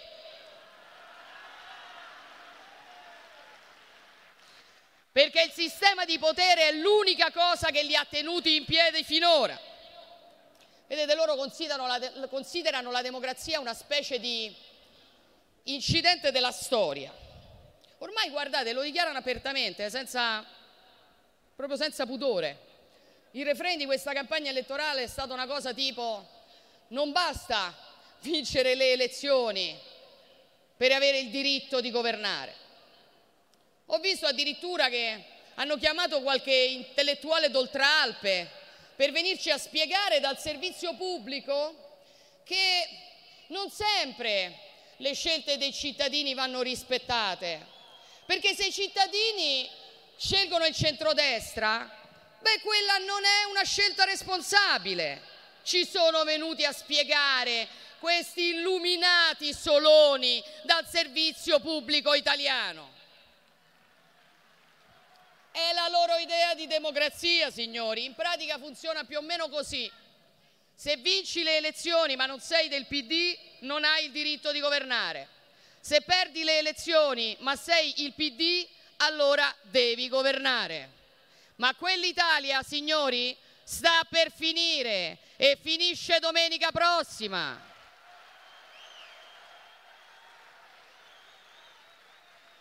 A sostegno di queste loro bizzarre tesi hanno chiamato tutto questo loro solito armamentario, no? all'estero non sono contenti, l'Europa non lo consentirà, i mercati sono nervosi, il circolo del golf di Capalbio è molto preoccupato e poi gli attori, i cantanti, gli influencer di TikTok, tutti a sostenere questa tesi. Ma sapete cosa? Non ci interessa che cosa ha da dire questa gente, non ci interessa cosa dicono i loro giornaloni, i loro commentatori prezzolati, i loro amici dei centri sociali, non ci interessa che cosa dice questa gente. Quello che interessa a noi è come la pensano gli italiani. E gli italiani hanno capito che loro non hanno uno straccio di idea per l'Italia e per come risollevarla dalla condizione nella quale loro l'hanno fatta precipitare. E allora parlano di noi perché non possono parlare di loro stessi. In pratica la loro tesi è, è, è più o meno, non abbiamo niente da dire, però siccome la Meloni è pericolosa, voi turatevi il naso e votate a sinistra. Ma questa nazione si è già turata il naso troppe volte, signori. Forse è arrivato invece il momento di respirare a pieni polmoni, perché l'aria che si respira qua intorno è aria di libertà. È arrivato il momento di non turarsi più il naso. Vi hanno detto tutta la campagna elettorale che noi facciamo paura. Ma a chi? Ma facciamo paura a chi? Ma a voi facciamo paura? Vi faccio paura? Non vi faccio paura? Sicuri? Facciamo paura. A chi facciamo paura? Allora ve lo dico io. A chi facciamo paura? Perché facciamo paura a qualcuno, in effetti. Ci temono, per esempio, gli amici degli amici che occupano posizioni che non meritavano solo perché avevano la tessera del PD in tasca. E fanno bene, perché noi costruiremo una nazione nella quale venga riconosciuto il merito e nella quale hai in base a quello che vali e non in base a quello che voti. È una grande differenza tra noi e loro, perché vedete, noi non consideriamo le istituzioni come qualcosa da possedere, come qualcosa da dominare. Per intenderci, noi non vogliamo sostituire un sistema di potere della sinistra con un sistema di potere nostro uguale e contrapposto. Noi vogliamo stare al servizio delle istituzioni, servire le istituzioni, non asservire le istituzioni come hanno fatto altri per anni. È una differenza fondamentale. Ci temono gli eterni inciucisti i trasformisti, quelli che hanno sempre preferito il loro personale tornaconto al destino di questa nazione, quelli che hanno piegato le istituzioni al loro tornaconto e fanno bene anche loro, perché noi costruiremo un governo saldo, coeso, con un forte mandato popolare che rimarrà in carica per cinque anni, piaccia o no alla sinistra. E guardate, gli inciuci sono ripronti a farli, eh? No, perché non capisco perché questa domanda non sia venuta in mente a nessun giornalista, ma da una parte c'è il centrodestra, candidati comuni, un programma comune, noi ci avete visto sul palco insieme, perfetto, possiamo ottenere una maggioranza. Dall'altra parte ci sono Letta, Conte, Renzi, Calenda, Di Maio, Bonino, Bonelli, Frato... Boni, Boni, no, no, no. Non fischiamo nessuno perché noi siamo certo a un certo livello, ok? Eh. Bonino, Fratoianni, Bonelli e sono apparentemente si fanno tutti, si combattono quasi tutti l'un l'altro. Mm. E la maggioranza eventualmente con chi pensano di farla per andare al governo?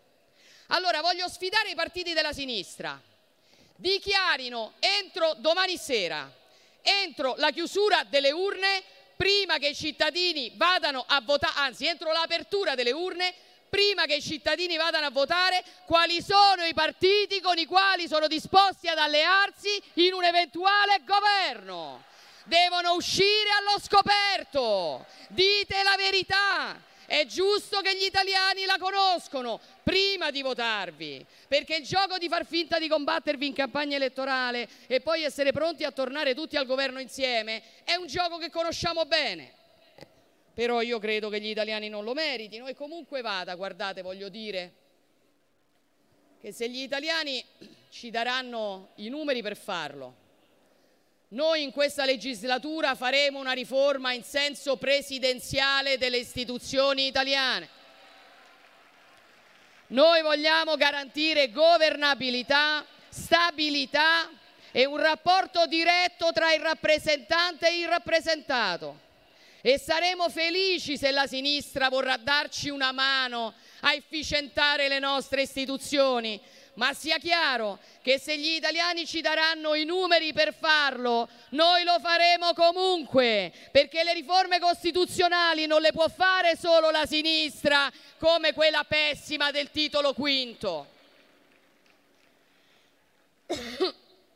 Ci temono i monopolisti che sono stati per decenni a fare miliardi senza investire un euro. E fanno bene, perché noi non consentiremo più che le infrastrutture costruite con i soldi degli italiani diventino dei pozzi di petrolio sui quali stare comodamente seduti a staccare dividendi solamente perché si è amici del PD. Ci temono gli speculatori, a partire da quelli che stanno speculando sui prezzi dell'energia. E anche qui penso sia giusto temerci perché dobbiamo dirci che il prezzo del gas che sta strozzando centinaia di migliaia di famiglie e di imprese, non solamente in Italia, non solamente da noi, ma anche in altre nazioni europee, è soprattutto il frutto di una speculazione. E noi non dobbiamo chiederci quanti altri soldi possiamo trovare per arricchire gli speculatori. Noi dobbiamo chiederci come facciamo a fermare gli speculatori. Ecco perché serve un tetto al prezzo del gas. Ecco perché serve disaccoppiare il prezzo del gas dal prezzo dell'energia. E perché non si riescono a ottenere queste misure? Non si riescono a ottenere perché in Europa ci sono alcune nazioni che si oppongono per difendere il loro interesse nazionale e difficilmente l'Italia potrà far sentire la sua voce su questo tema se le elezioni le dovesse vincere la sinistra, atteso che Enrico Letta è volato sì in Germania, ma non a chiedere un tetto al prezzo del gas, a chiedere un endorsement per la sua campagna elettorale come sempre barattando l'interesse nazionale italiano con l'interesse del PD. E invece noi non abbiamo paura di dire e di rivendicare che serve un tetto europeo al prezzo del gas. Bisogna lavorare per cercare una soluzione, perché guardate, voglio essere chiara anche su questo. Io non ce l'ho con i francesi e i tedeschi che difendono il loro interesse nazionale, o con gli olandesi, o con gli spagnoli, o con chiunque lo faccia. È normale che lo si faccia. Io ce l'ho con quegli italiani che ci hanno spiegato che noi dovevamo fare quello che dicevano i francesi, i tedeschi, gli olandesi e gli spagnoli perché anche noi dobbiamo difendere il nostro interesse nazionale e partire da quello per cercare soluzioni comuni, come fanno gli altri. E in ogni caso voglio dire che se anche l'Europa continuasse a tardare, così come abbiamo fatto approvare dal Parlamento, noi siamo pronti a disaccoppiare il prezzo del gas da quello dell'energia elettrica a livello nazionale immediatamente, perché si può fare. È una misura efficace che ha un costo contenuto e ha bisogno solo di un governo serio che voglia portarla avanti. Ci temono quelli che hanno bloccato questa nazione con i loro continui, assurdi, ideologici no su tutto. E fanno bene, perché con il centrodestra al governo, con Fratelli d'Italia al governo, questa nazione tornerà a produrre energia. Estrarremo il gas dai nostri mari, sblo- bloc- sbloccheremo la burocrazia che impedisce gli stabilimenti e gli incentivi sulle rinnovabili. Non abbiamo preclusioni verso nessuna tecnologia perché questi non sono temi ideologici, sono temi che vanno affrontati con pragmatismo. Questo vogliamo fare perché nella difficoltà della situazione nella quale ci troviamo dobbiamo sapere anche che abbiamo delle opportunità e non perderemo quelle opportunità. Nella tragedia della situazione energetica l'Italia ha una grandissima occasione.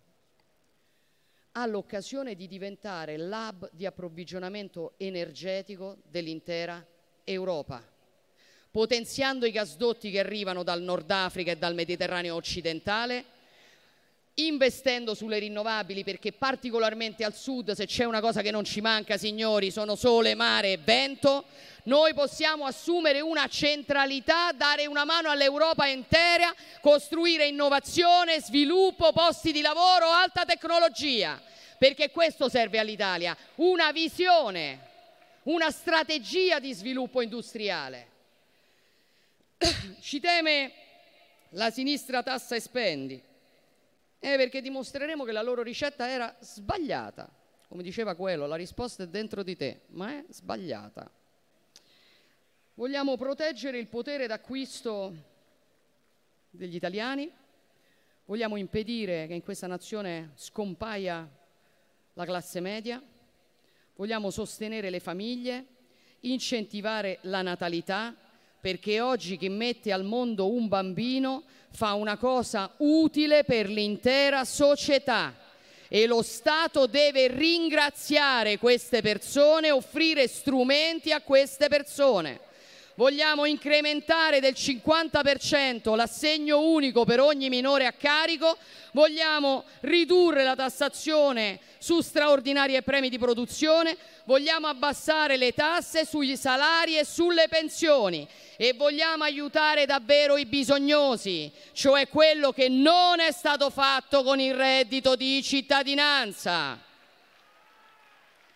E proprio perché sappiamo cosa sia la povertà, siamo convinti che uno Stato giusto non debba mettere sullo stesso piano dell'assistenza chi può lavorare e chi non può farlo, chi ha bisogno di assistenza e chi ha bisogno di un posto di lavoro.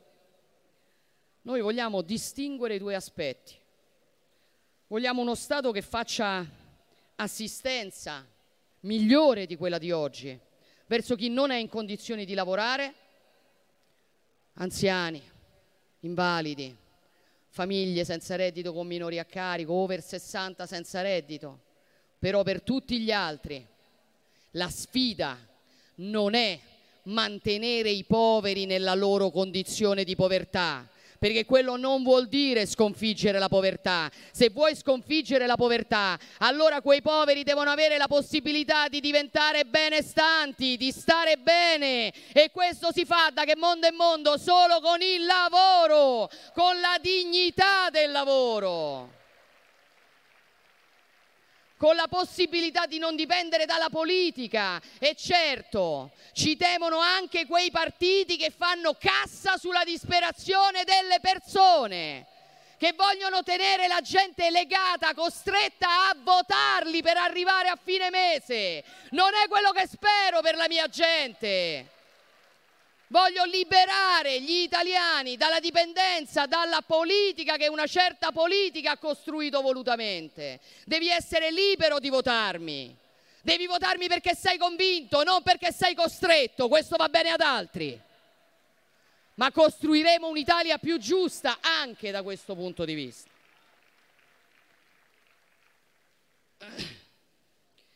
Ci hanno raccontato che si abbatteva che si aboliva con un, con un decreto la povertà, come se la crescita la facesse lo Stato.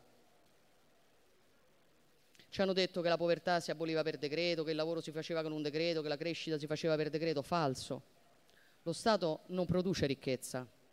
Lo Stato può al massimo redistribuire la parte di ricchezza che gli, che gli compete. Chi produce ricchezza, chi crea ricchezza in Italia sono le aziende con i loro lavoratori. Quello che deve fare lo Stato, banalmente, è non rompergli le scatole, non disturbare chi vuole fare. Quello che deve fare lo Stato è garantire una tassazione giusta, proprio partendo dal tema del lavoro, che è la priorità che oggi abbiamo. Bisogna tagliare il costo del lavoro perché sì, i salari sono bassi, signori, ma anche qui non sono bassi perché le norme fanno i salari bassi, sono bassi perché la tassazione sul lavoro è al 46,5%. Se vuoi mettere soldi in tasca ai cittadini, se vuoi favorire le assunzioni, devi abbassare la tassazione sul lavoro e devi costruire una tassazione per le aziende che favorisca l'assunzione. Più assumi, meno paghi. Più è alta l'incidenza di manodopera che hai in rapporto al fatturato, meno tasse devi allo Stato.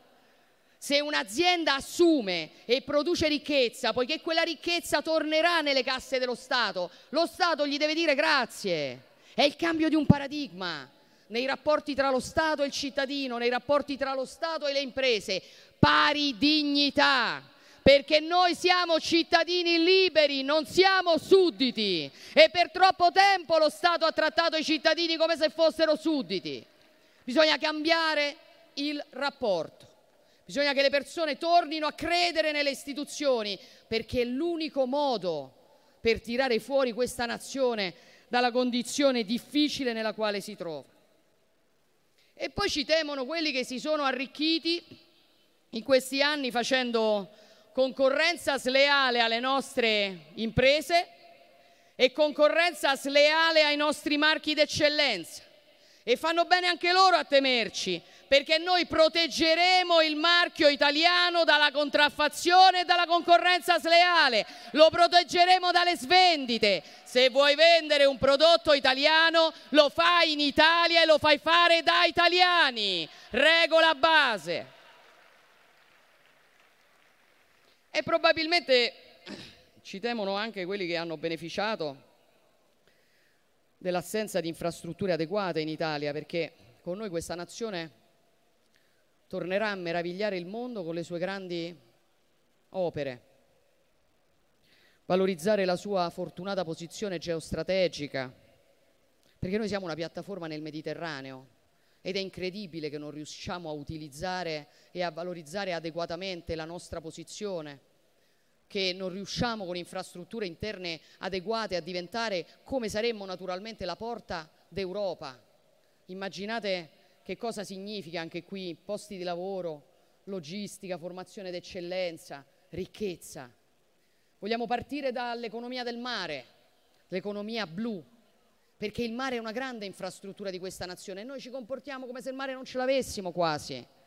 E invece bisogna tornare a investire su quello che fa la differenza dell'Italia nel contesto globale. E ci teme probabilmente chi vorrebbe un'Italia debole a livello internazionale, perché noi invece vogliamo un'Italia forte, seria e rispettata nel contesto internazionale.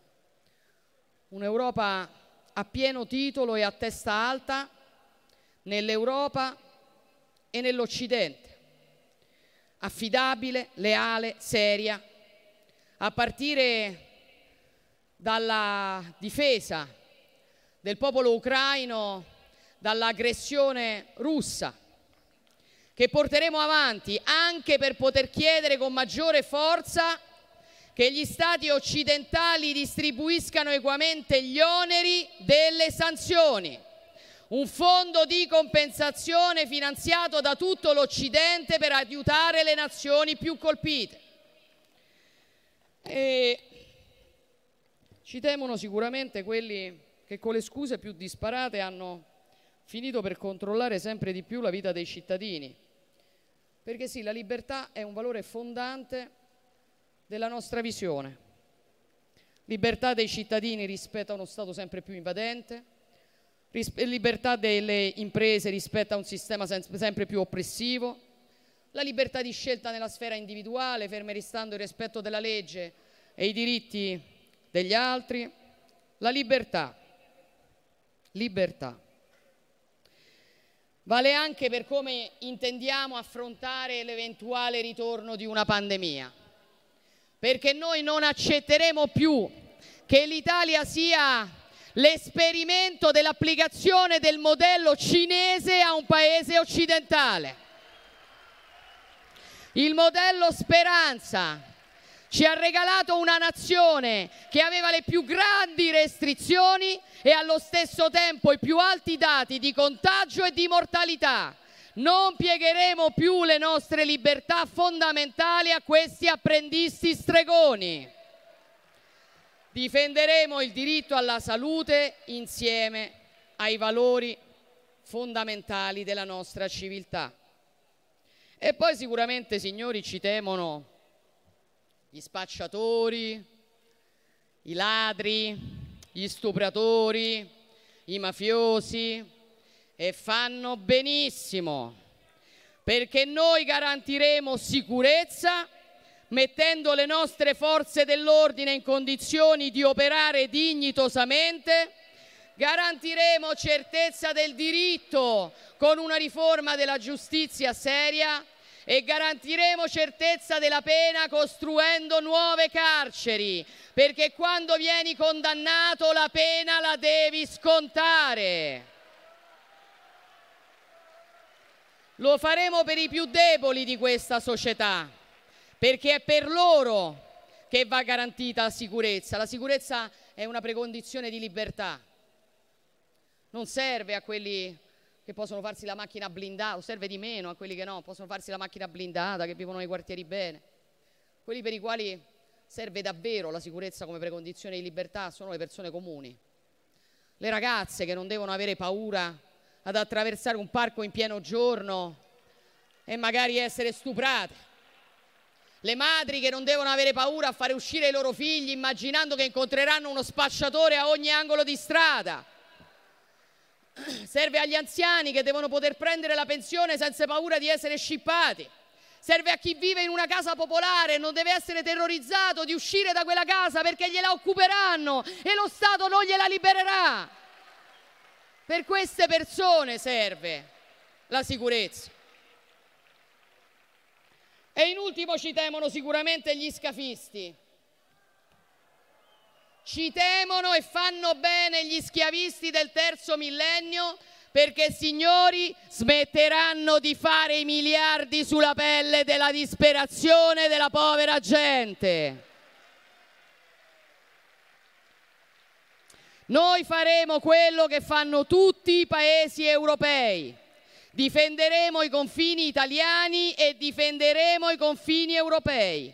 Chiederemo all'Europa una missione per trattare con le nazioni del Nord Africa, fermare la partenza dei barconi, aprire in Africa gli hotspot eh, eh, eh, gestiti dalla comunità internazionale, valutare in Africa chi ha diritto a essere rifugiato, distribuire solamente i rifugiati nei 27 paesi dell'Unione Europea e gli altri verranno spediti indietro. Perché se vuoi entrare in Italia la prima regola è che entri rispettando le regole dello Stato italiano.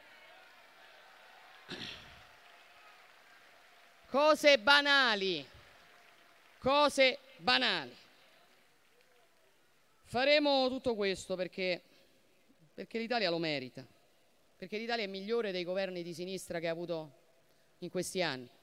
Sono migliori le sue famiglie, sono migliori i suoi lavoratori, sono migliori le sue imprese, sono migliori sue giovani, i suoi giovani e le sue donne, sono migliori i suoi corpi, inter- i suoi corpi intermedi. La sinistra sta lì a blaterare che hanno paura, hanno paura i mercati, hanno paura l'Europa, hanno paura a livello internazionale, hanno paura i cittadini. Gli unici che hanno paura sono loro. Gli unici che hanno paura sono loro, perché hanno capito che sta per finire il loro sistema di potere. Non ha paura l'Italia della gente per bene, non ha paura l'Italia produttiva, non ha paura l'Italia di chi vuole lavorare, non ha paura l'Italia delle donne che non chiedevano quote in ogni ambito, ma chiedevano servizi e meritocrazia. Non ha paura l'Italia dei giovani che vogliono non dover scappare dalla loro terra. Non ha paura chi sogna un'Italia orgogliosa, chi vuole tornare a essere fiero della sua nazione, della sua gente, della sua bandiera. Quell'Italia non ha paura, quell'Italia è pronta, noi siamo pronti e lo vedrete insieme il 25 settembre, domenica dalle 7 alle 23 fino all'ultimo voto per restituire libertà a questa nazione, per restituirle orgoglio, per restituire la grandezza che merita. Viva l'Italia, viva Fratelli d'Italia, viva il centrodestra. Grazie.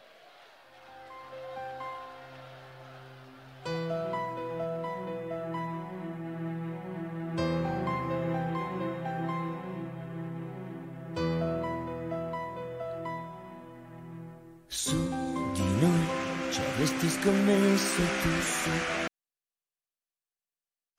Radio Libertà è finito proprio in questo istante l'ultimo comizio di uh, Giorgia Meloni e quindi ridiamo subito la linea a uh, Antonino Danna, Giulio Cainarca e siamo collegati anche con Carlo Cambi. Ma io trovo epico questo finale con Su di noi di Pupo canzone che peraltro non so se lo sapete è dedicata a Barbara D'Urso. Su di noi ci avresti scommesso mai, anche con una certa autoironia, la stessa autoironia forse un po' nel farsi presentare dal bravissimo Pino Insegno con questa presentazione emozionale con la sua voce ben impostata che ha letto questo testo motivazionale. Io ammetto che in modo irriverente mi sono ricordato di quando faceva la premiata ditta con Ciufoli e facevano le cose con le canzoni, c'era uno sketch in cui lui doveva andare al bagno, alla fine entrava in bagno e quando qualcuno gli bussava lui rispondeva con la voce di Massimo Ranieri e cantava adesso andate via, voglio restare solo. Ma al di là di questo, tra l'altro Giorgia che chiude con... Eh, con eh, Viva Fratelli d'Italia, vive il centrodestra, mentre invece Berlusconi ha voluto salutare tutti i partiti, nominandoli uno per uno, eccetera, eccetera, eccetera. Giorgia Meloni molto agguerrita che parla di riforma presidenziale dello Stato che si farà a prescindere, perché dice se avremo i numeri faremo come ha fatto il centrosinistra nel 2001. Io spero che non facciano esattamente come il centrosinistra nel 2001 perché quella riforma sciagurata del titolo quinto fu approvata pochi giorni prima delle elezioni. Queste sono cose, diceva Aldo Moro, che invece si cominciano a fare fin dal primo giorno. Giulio, tra poco c'è Carlo, ma abbiamo anche... Eh, eh, l'abbiamo già collegato, Antonino. Benissimo, è già collegato, allora lo facciamo intervenire anche perché c'è, insomma, abbiamo anche vari personaggi che sono in attesa di dire la loro. Prego. No, eh, prima di dare la parola a, a, Carlo Cambi, che saluto. Ciao Carlo, buonasera. Ciao Carlo. Eh, l'abbiamo perso sulla curva, ma lo recuperiamo subito. Ecco, richiamalo al volo. Eh, allora, la sensazione è quella di una piazza. Sì, boh, hanno detto piena, a me non mi sembra tanto piena. Primo, ma non è quello il punto, perché ormai piazze piene o non piene non, non sono determinanti, l'abbiamo benissimo capito. Non è quello che, che decide le, le elezioni.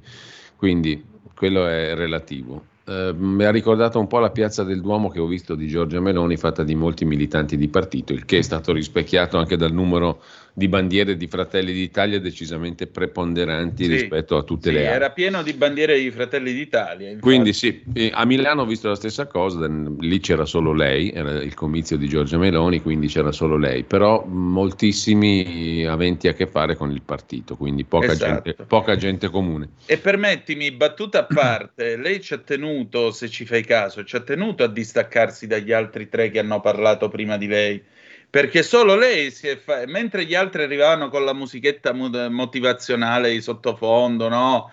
Na, na, na, tutta quella roba là, lei si è fatta volutamente introdurre sì. da Pino Insegno con... Beh, diciamo che eh, gli altri hanno consentito che avvenisse, quindi Sì, hanno- l'hanno esatto. incoronata, diciamo. Sì, esatto, è stata una sottolineatura, credo, anche da parte di Salvini, che pure nei giorni scorsi aveva continuato a dire se avrò un voto in Però, più avrò insomma, di-" se io faccio la sintesi, allora Berlusconi è solito, signore anziano che però ha il suo cliché ormai consolidato. Salvini fuori Sì, la posto, magistratura... eh. Salvini fuori posto e Meloni padrona di casa, leader incontrastata. Salvini, Salvini io non gli ho sentito dire la parola autonomia.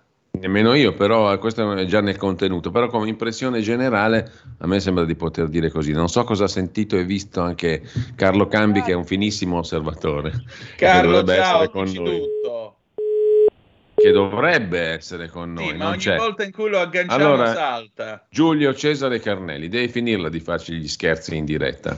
Se mi No, dici che... pur- Carlo, direttore, purtroppo è in macchina ed è in una zona che eh, copre poco coperta. È una zona che si chiama Italia perché ormai dappertutto, ovunque chiami, va a finire male. Quindi la zona è la penisola italiana. Sì, Nessuno... ma in realtà è un altro Eh, personaggio che Eh, fa dei, ora dei basta, basta con gli scherzi ce l'abbiamo. Carlo, palesati. Eh, Carlo, No, buonasera, dire che il discorso di, di Matteo andava benissimo al Consiglio Comunale di Brembate, Di sopra, di sopra. di sopra, sì. Perché di sotto Eh, forse ragazzi- lo- mm, no. Ragazzi, ma posso dire la verità, a voi è piaciuta la Meloni, a me non è piaciuta manco la Meloni. No, attenzione, Cioè, io sto dicendo che lei è la padrona di casa e si è visto benissimo, Ah, ma vabbè, non mi è piaciuto niente di sta fatto roba qua. Però, se ci pensate bene, questa è la campagna elettorale di un paese che va al voto in una situazione economica drammatica, con una situazione internazionale spaventosa, e sembrava la Juventus, cioè gioca con gli schemi di una campagna elettorale Esatto, no, eh, Ca- Carlo, io stavo giusto facendo questa cosa, poi eh, volevo la, Eh, la eh, tua opinione anche di finisco, finisco questo concetto Mm. per dire tu hai di fronte una platea del 40% di gente che non ha ancora scelto se votare o no. Quindi mi devi dare nel comizio di, di- di- di chiusura, se domani mi mandi al governo, faccio queste, cioè, queste quattro cose subito. E mi devi dire la verità sullo stato del paese. E voglio dire, si sono giocati metà del comizio a raccontare che gli altri sono andati Non ti sentiamo, non ti sento. Carlo. Mi sentite? È pronto? Adesso forse Pronto? sì. Adesso sì, adesso Eh, sì, vai. Dicevo, hanno speso metà del comizio a raccontare che gli altri sono andati nelle cancellerie, che Schroeder, che que... cioè, ma chi se ne frega? Anche Matteo, che si spende a lungo sul tema migranti, che detto fra me e voi, a gente che gli arriva le bollette moltiplicate per 6 o per 7, che domani mattina non sa se lavora, non gliene può fregare di meno in questo momento. Allora tu mi devi dire qual è l'idea di sviluppo che hai del paese, che cazzo vai a fare in Europa a chiedere cosa e a battere quali pugni e qual è la protezione sociale ed economica che vuoi assicurare ai tuoi potenziali elettori. Queste cose io in tutto il comizio non l'ho sentite. Ti posso dire una No, cosa, no. a me l'unico che mi ha convinto un po' è stato Lupi che nella sua semplicità almeno un tema l'ha posto. Va difesa la maternità, vanno difese le famiglie, faremo una politica perché lo sviluppo demografico del paese torni a crescere. Tutto il resto è un, come posso dire, debole di ma anche la Meloni. Ti abbiamo riperso. Pronto, eh, mi dispiace ragazzi. Vabbè, No, spero adesso, che mi ribeccate. adesso ti sentiamo. Dicevo anche la Meloni, tutto sommato, che ha fatto vabbè, la mozione dal leader, eccetera, eccetera, che dice le multinazionali ci devono temere, tutti ci devono temere, ma alla fine ti faccio un ragionamento. Ma trovandosi con 2.770 miliardi, la riforma fiscale me la fai sì o no? La- lo shock fiscale me lo dai sì o no? I servizi pubblici non essenziali li privatizzi sì o no? La collocazione internazionale non è discutibile, ma secondo me non è neanche materia.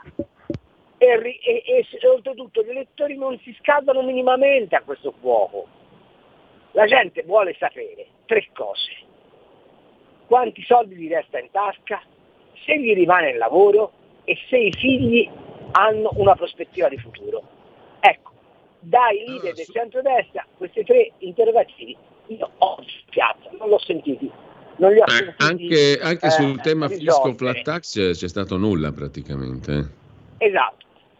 Fatemi dire un'altra cosa, tu sei il centrodestra e metti una musica che pareva di essere Rambo, ma perché va pensiero che faceva schifo? Ma perché un collage di, di romanze d'opera che restituiscano il- la densità e la peculiarità del canto italiano gli faceva schifo. Abbiamo perso di nuovo, però stavo, stavo apprezzando il tuo intervento perché in effetti questa musica spersonalizzante e diciamo così super, eh, sì, altro, un incrocio tra Rambo e qualcosa da cartone che mi- animato, giù mi- ecco, Da anche convention. questo secondo me è un segno. E poi posso dire la verità, il presentatore che sembra di essere al Super Bowl, anche no, per piacere. Ma era, ma era così complicato pigliare quattro brani usciti addosso alla storia dei quattro partiti, che so, uno di Cavour, uno di Sturzo, uno di Mazzini, uno di, di, di Croce, per raccontare qual è l'identità del paese. Ma l'hanno capito che la sfida nel mondo oggi è tra chi difende le radici e chi quelle radici le vuole strappare per continuare la globalizzazione. Io francamente, vi devo dire la verità, eh, il livello di questi comizi l'ho trovato di una pochezza disarmante. Certo, dall'altra parte stanno messi ancora peggio, ma il non parlare a quelli che ti dovrebbero votare, essendo indecisi, secondo me è un errore strategico fortissimo. Ora io mi taccio, parlate voi perché sennò faccio il comizio io. No, no, stavo, stavo considerando quello che tu hai appena detto, che dall'altra parte c'è praticamente ancora meno forse, no? Però questo non è, Sì, certo, non è, con- ma non è non è eh, confortante. consolatorio. non è confortante. Eh. Per un elettore del centrodestra questo non, è- non deve essere confortante, non può essere Ma confortante. che c'è- scusate, ma i ceti produttivi dove erano Come? questi comizi? I ceti produttivi dove erano in questi Appunto, appunto, appunto. Cioè, allora, abbiamo sentito zero di economia vera, reale, zero di fisco, zero di autonomie. E io il concetto delle autonomie, il tema delle autonomie, eh, lo, lo- lo- lo intendo e, e- e mi piacerebbe che, che fosse, diciamo, discusso come uno strumento anche di rilancio economico, non come uno strumento di egoismo territoriale. Quella lì è una favoletta che non esiste più da nessuna parte. Invece cos- questi diciamo leader del centrodestra, tra virgolette, questa cosa qui non ce l'hanno spiegata in nessun modo. Hanno comunque diciamo, mantenuto il tema, per esempio, delle autonomie in, un, eh, in una narrazione che non è la loro, è quella degli altri, dei nemici, di quelli che si oppongono. E con ciò però hanno confermato tutti i cliché. Quindi non mi hanno raccontato niente a questo proposito, come non mi hanno raccontato niente del fisco delle tasse, Ma- della famosa flat tax. ma- allora, tut- tutto quello che viene fuori da lì è direttore. come dire le proposte della Lega sono cazzate, giusto? Sì, ma non solo. Ma anche quando lei dice voglio la riforma presidenziale e farò la riforma presidenziale, che è una mano santa, detto fra di noi, perché c'è bisogno di un ammodernamento della, della struttura istituzionale, dell'impalcatura istituzionale. Ma se tu la riforma presidenziale non la fai insieme al federalismo, fai una, una cazzata. Perché devi riconoscere Appunto. che un appunto. conto è il potere centrale, che significa in politica estera, in politica economica, in politica, come posso dire, scolastica, culturale, avere una forte impronta dello Stato, un potere della sicurezza, della difesa, del- de- estera, ma poi significa riconoscere che le esigenze di uno che sta a Osta sono diverse dalle esigenze di uno che sta a Canicattì, ma in termini di salari, in termini di costo della vita, in termini di esigenze. A uno di Aosta l'acquedotto non gli serve quanto a uno di, di Crotone e viceversa, a uno di Aosta i- i- i- il tema del, del gas in casa è infinitamente più, più pressante che per uno di, di, di, di, di, di Caltanissetta, ora dico delle cose Sì, per farvi certo, capire. certo. E a- allora, e- ed ugualmente, la riforma fiscale o tu la fai in senso federalista, in modo che il cittadino abbia un controllo preciso su dove i suoi soldi vengono messi, ovviamente sempre lasciando allo Stato quello che gli serve per funzionare da Stato, evidentemente. Oppure ci avrai sempre questa distanza fra cittadino e fisco e un incentivo all'evasione, perché la gente non riconoscendo la qualità della spesa pubblica è invogliata a non darti soldi. Ma voi pensate che veramente vengono chiamati delle marche? Domani mattina se qualcuno gli chiede soldi delle tasse avranno voglia di pagarle. Dico gli alluminati delle Eh, certo. perché è l'ultimo episodio, vale per tutti. Ma, ma- ma lo sapete che lì hanno costruito delle strade che hanno fatto da, da- da cassa d'espansione del fiume? Cioè, ma- e uno dice, e io ti devo dare anche i soldi? Cioè, ma perché? Ma, ma questo che dico io, pensa, pensa alla Cispadana, pensa, ma pensa a- a- alla Palermo Messina, ma pensa alla centrale sarda, ma pensa a tutte quelle infrastrutture che il paese non ha a fronte di 2.770 miliardi di debiti. Ecco che la riforma del fisco si porta a casa la riforma istituzionale col federalismo fiscale, secondo me. Poi può essere che mi sbaglio. Scusate, eh, basta, basta, dico più niente, parlate voi. No, no, ma a me dava- ma- ha fatto la stessa impressione questa serata qua. Tutti i temi, diciamo, decisivi non sono stati affrontati, non se ne è parlato per niente. Non c'è stata nessuna narrazione, per così dire, convincente e eh, autonoma.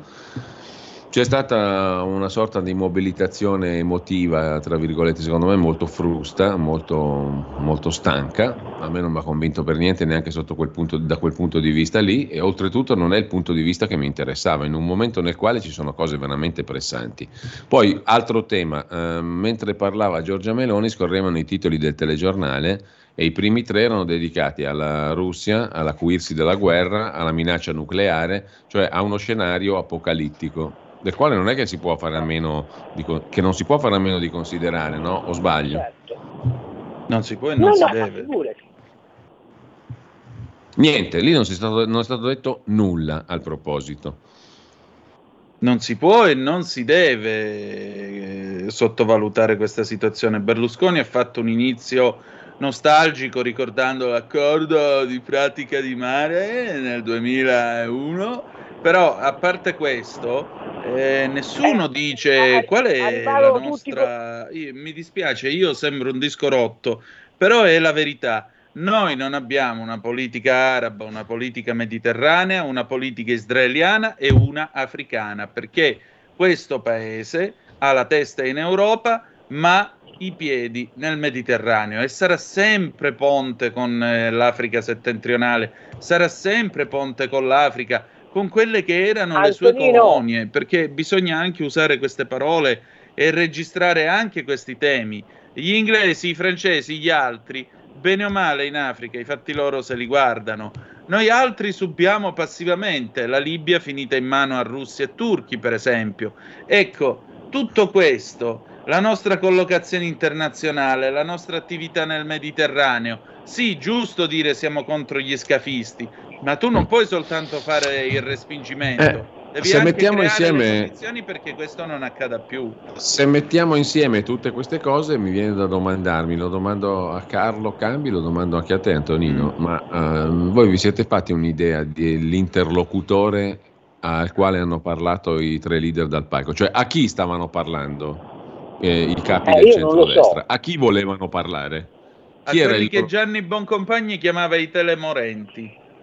Dopo ce lo spieghi meglio. Sì. Carlo, secondo te chi era il, il destinatario di questi messaggi? Ha- hanno fatto, hanno fatto un tentativo di parlare ognuno ai suoi, convinti che la somma di, di- di- di ognuno dei suoi faccia da moltiplicatore.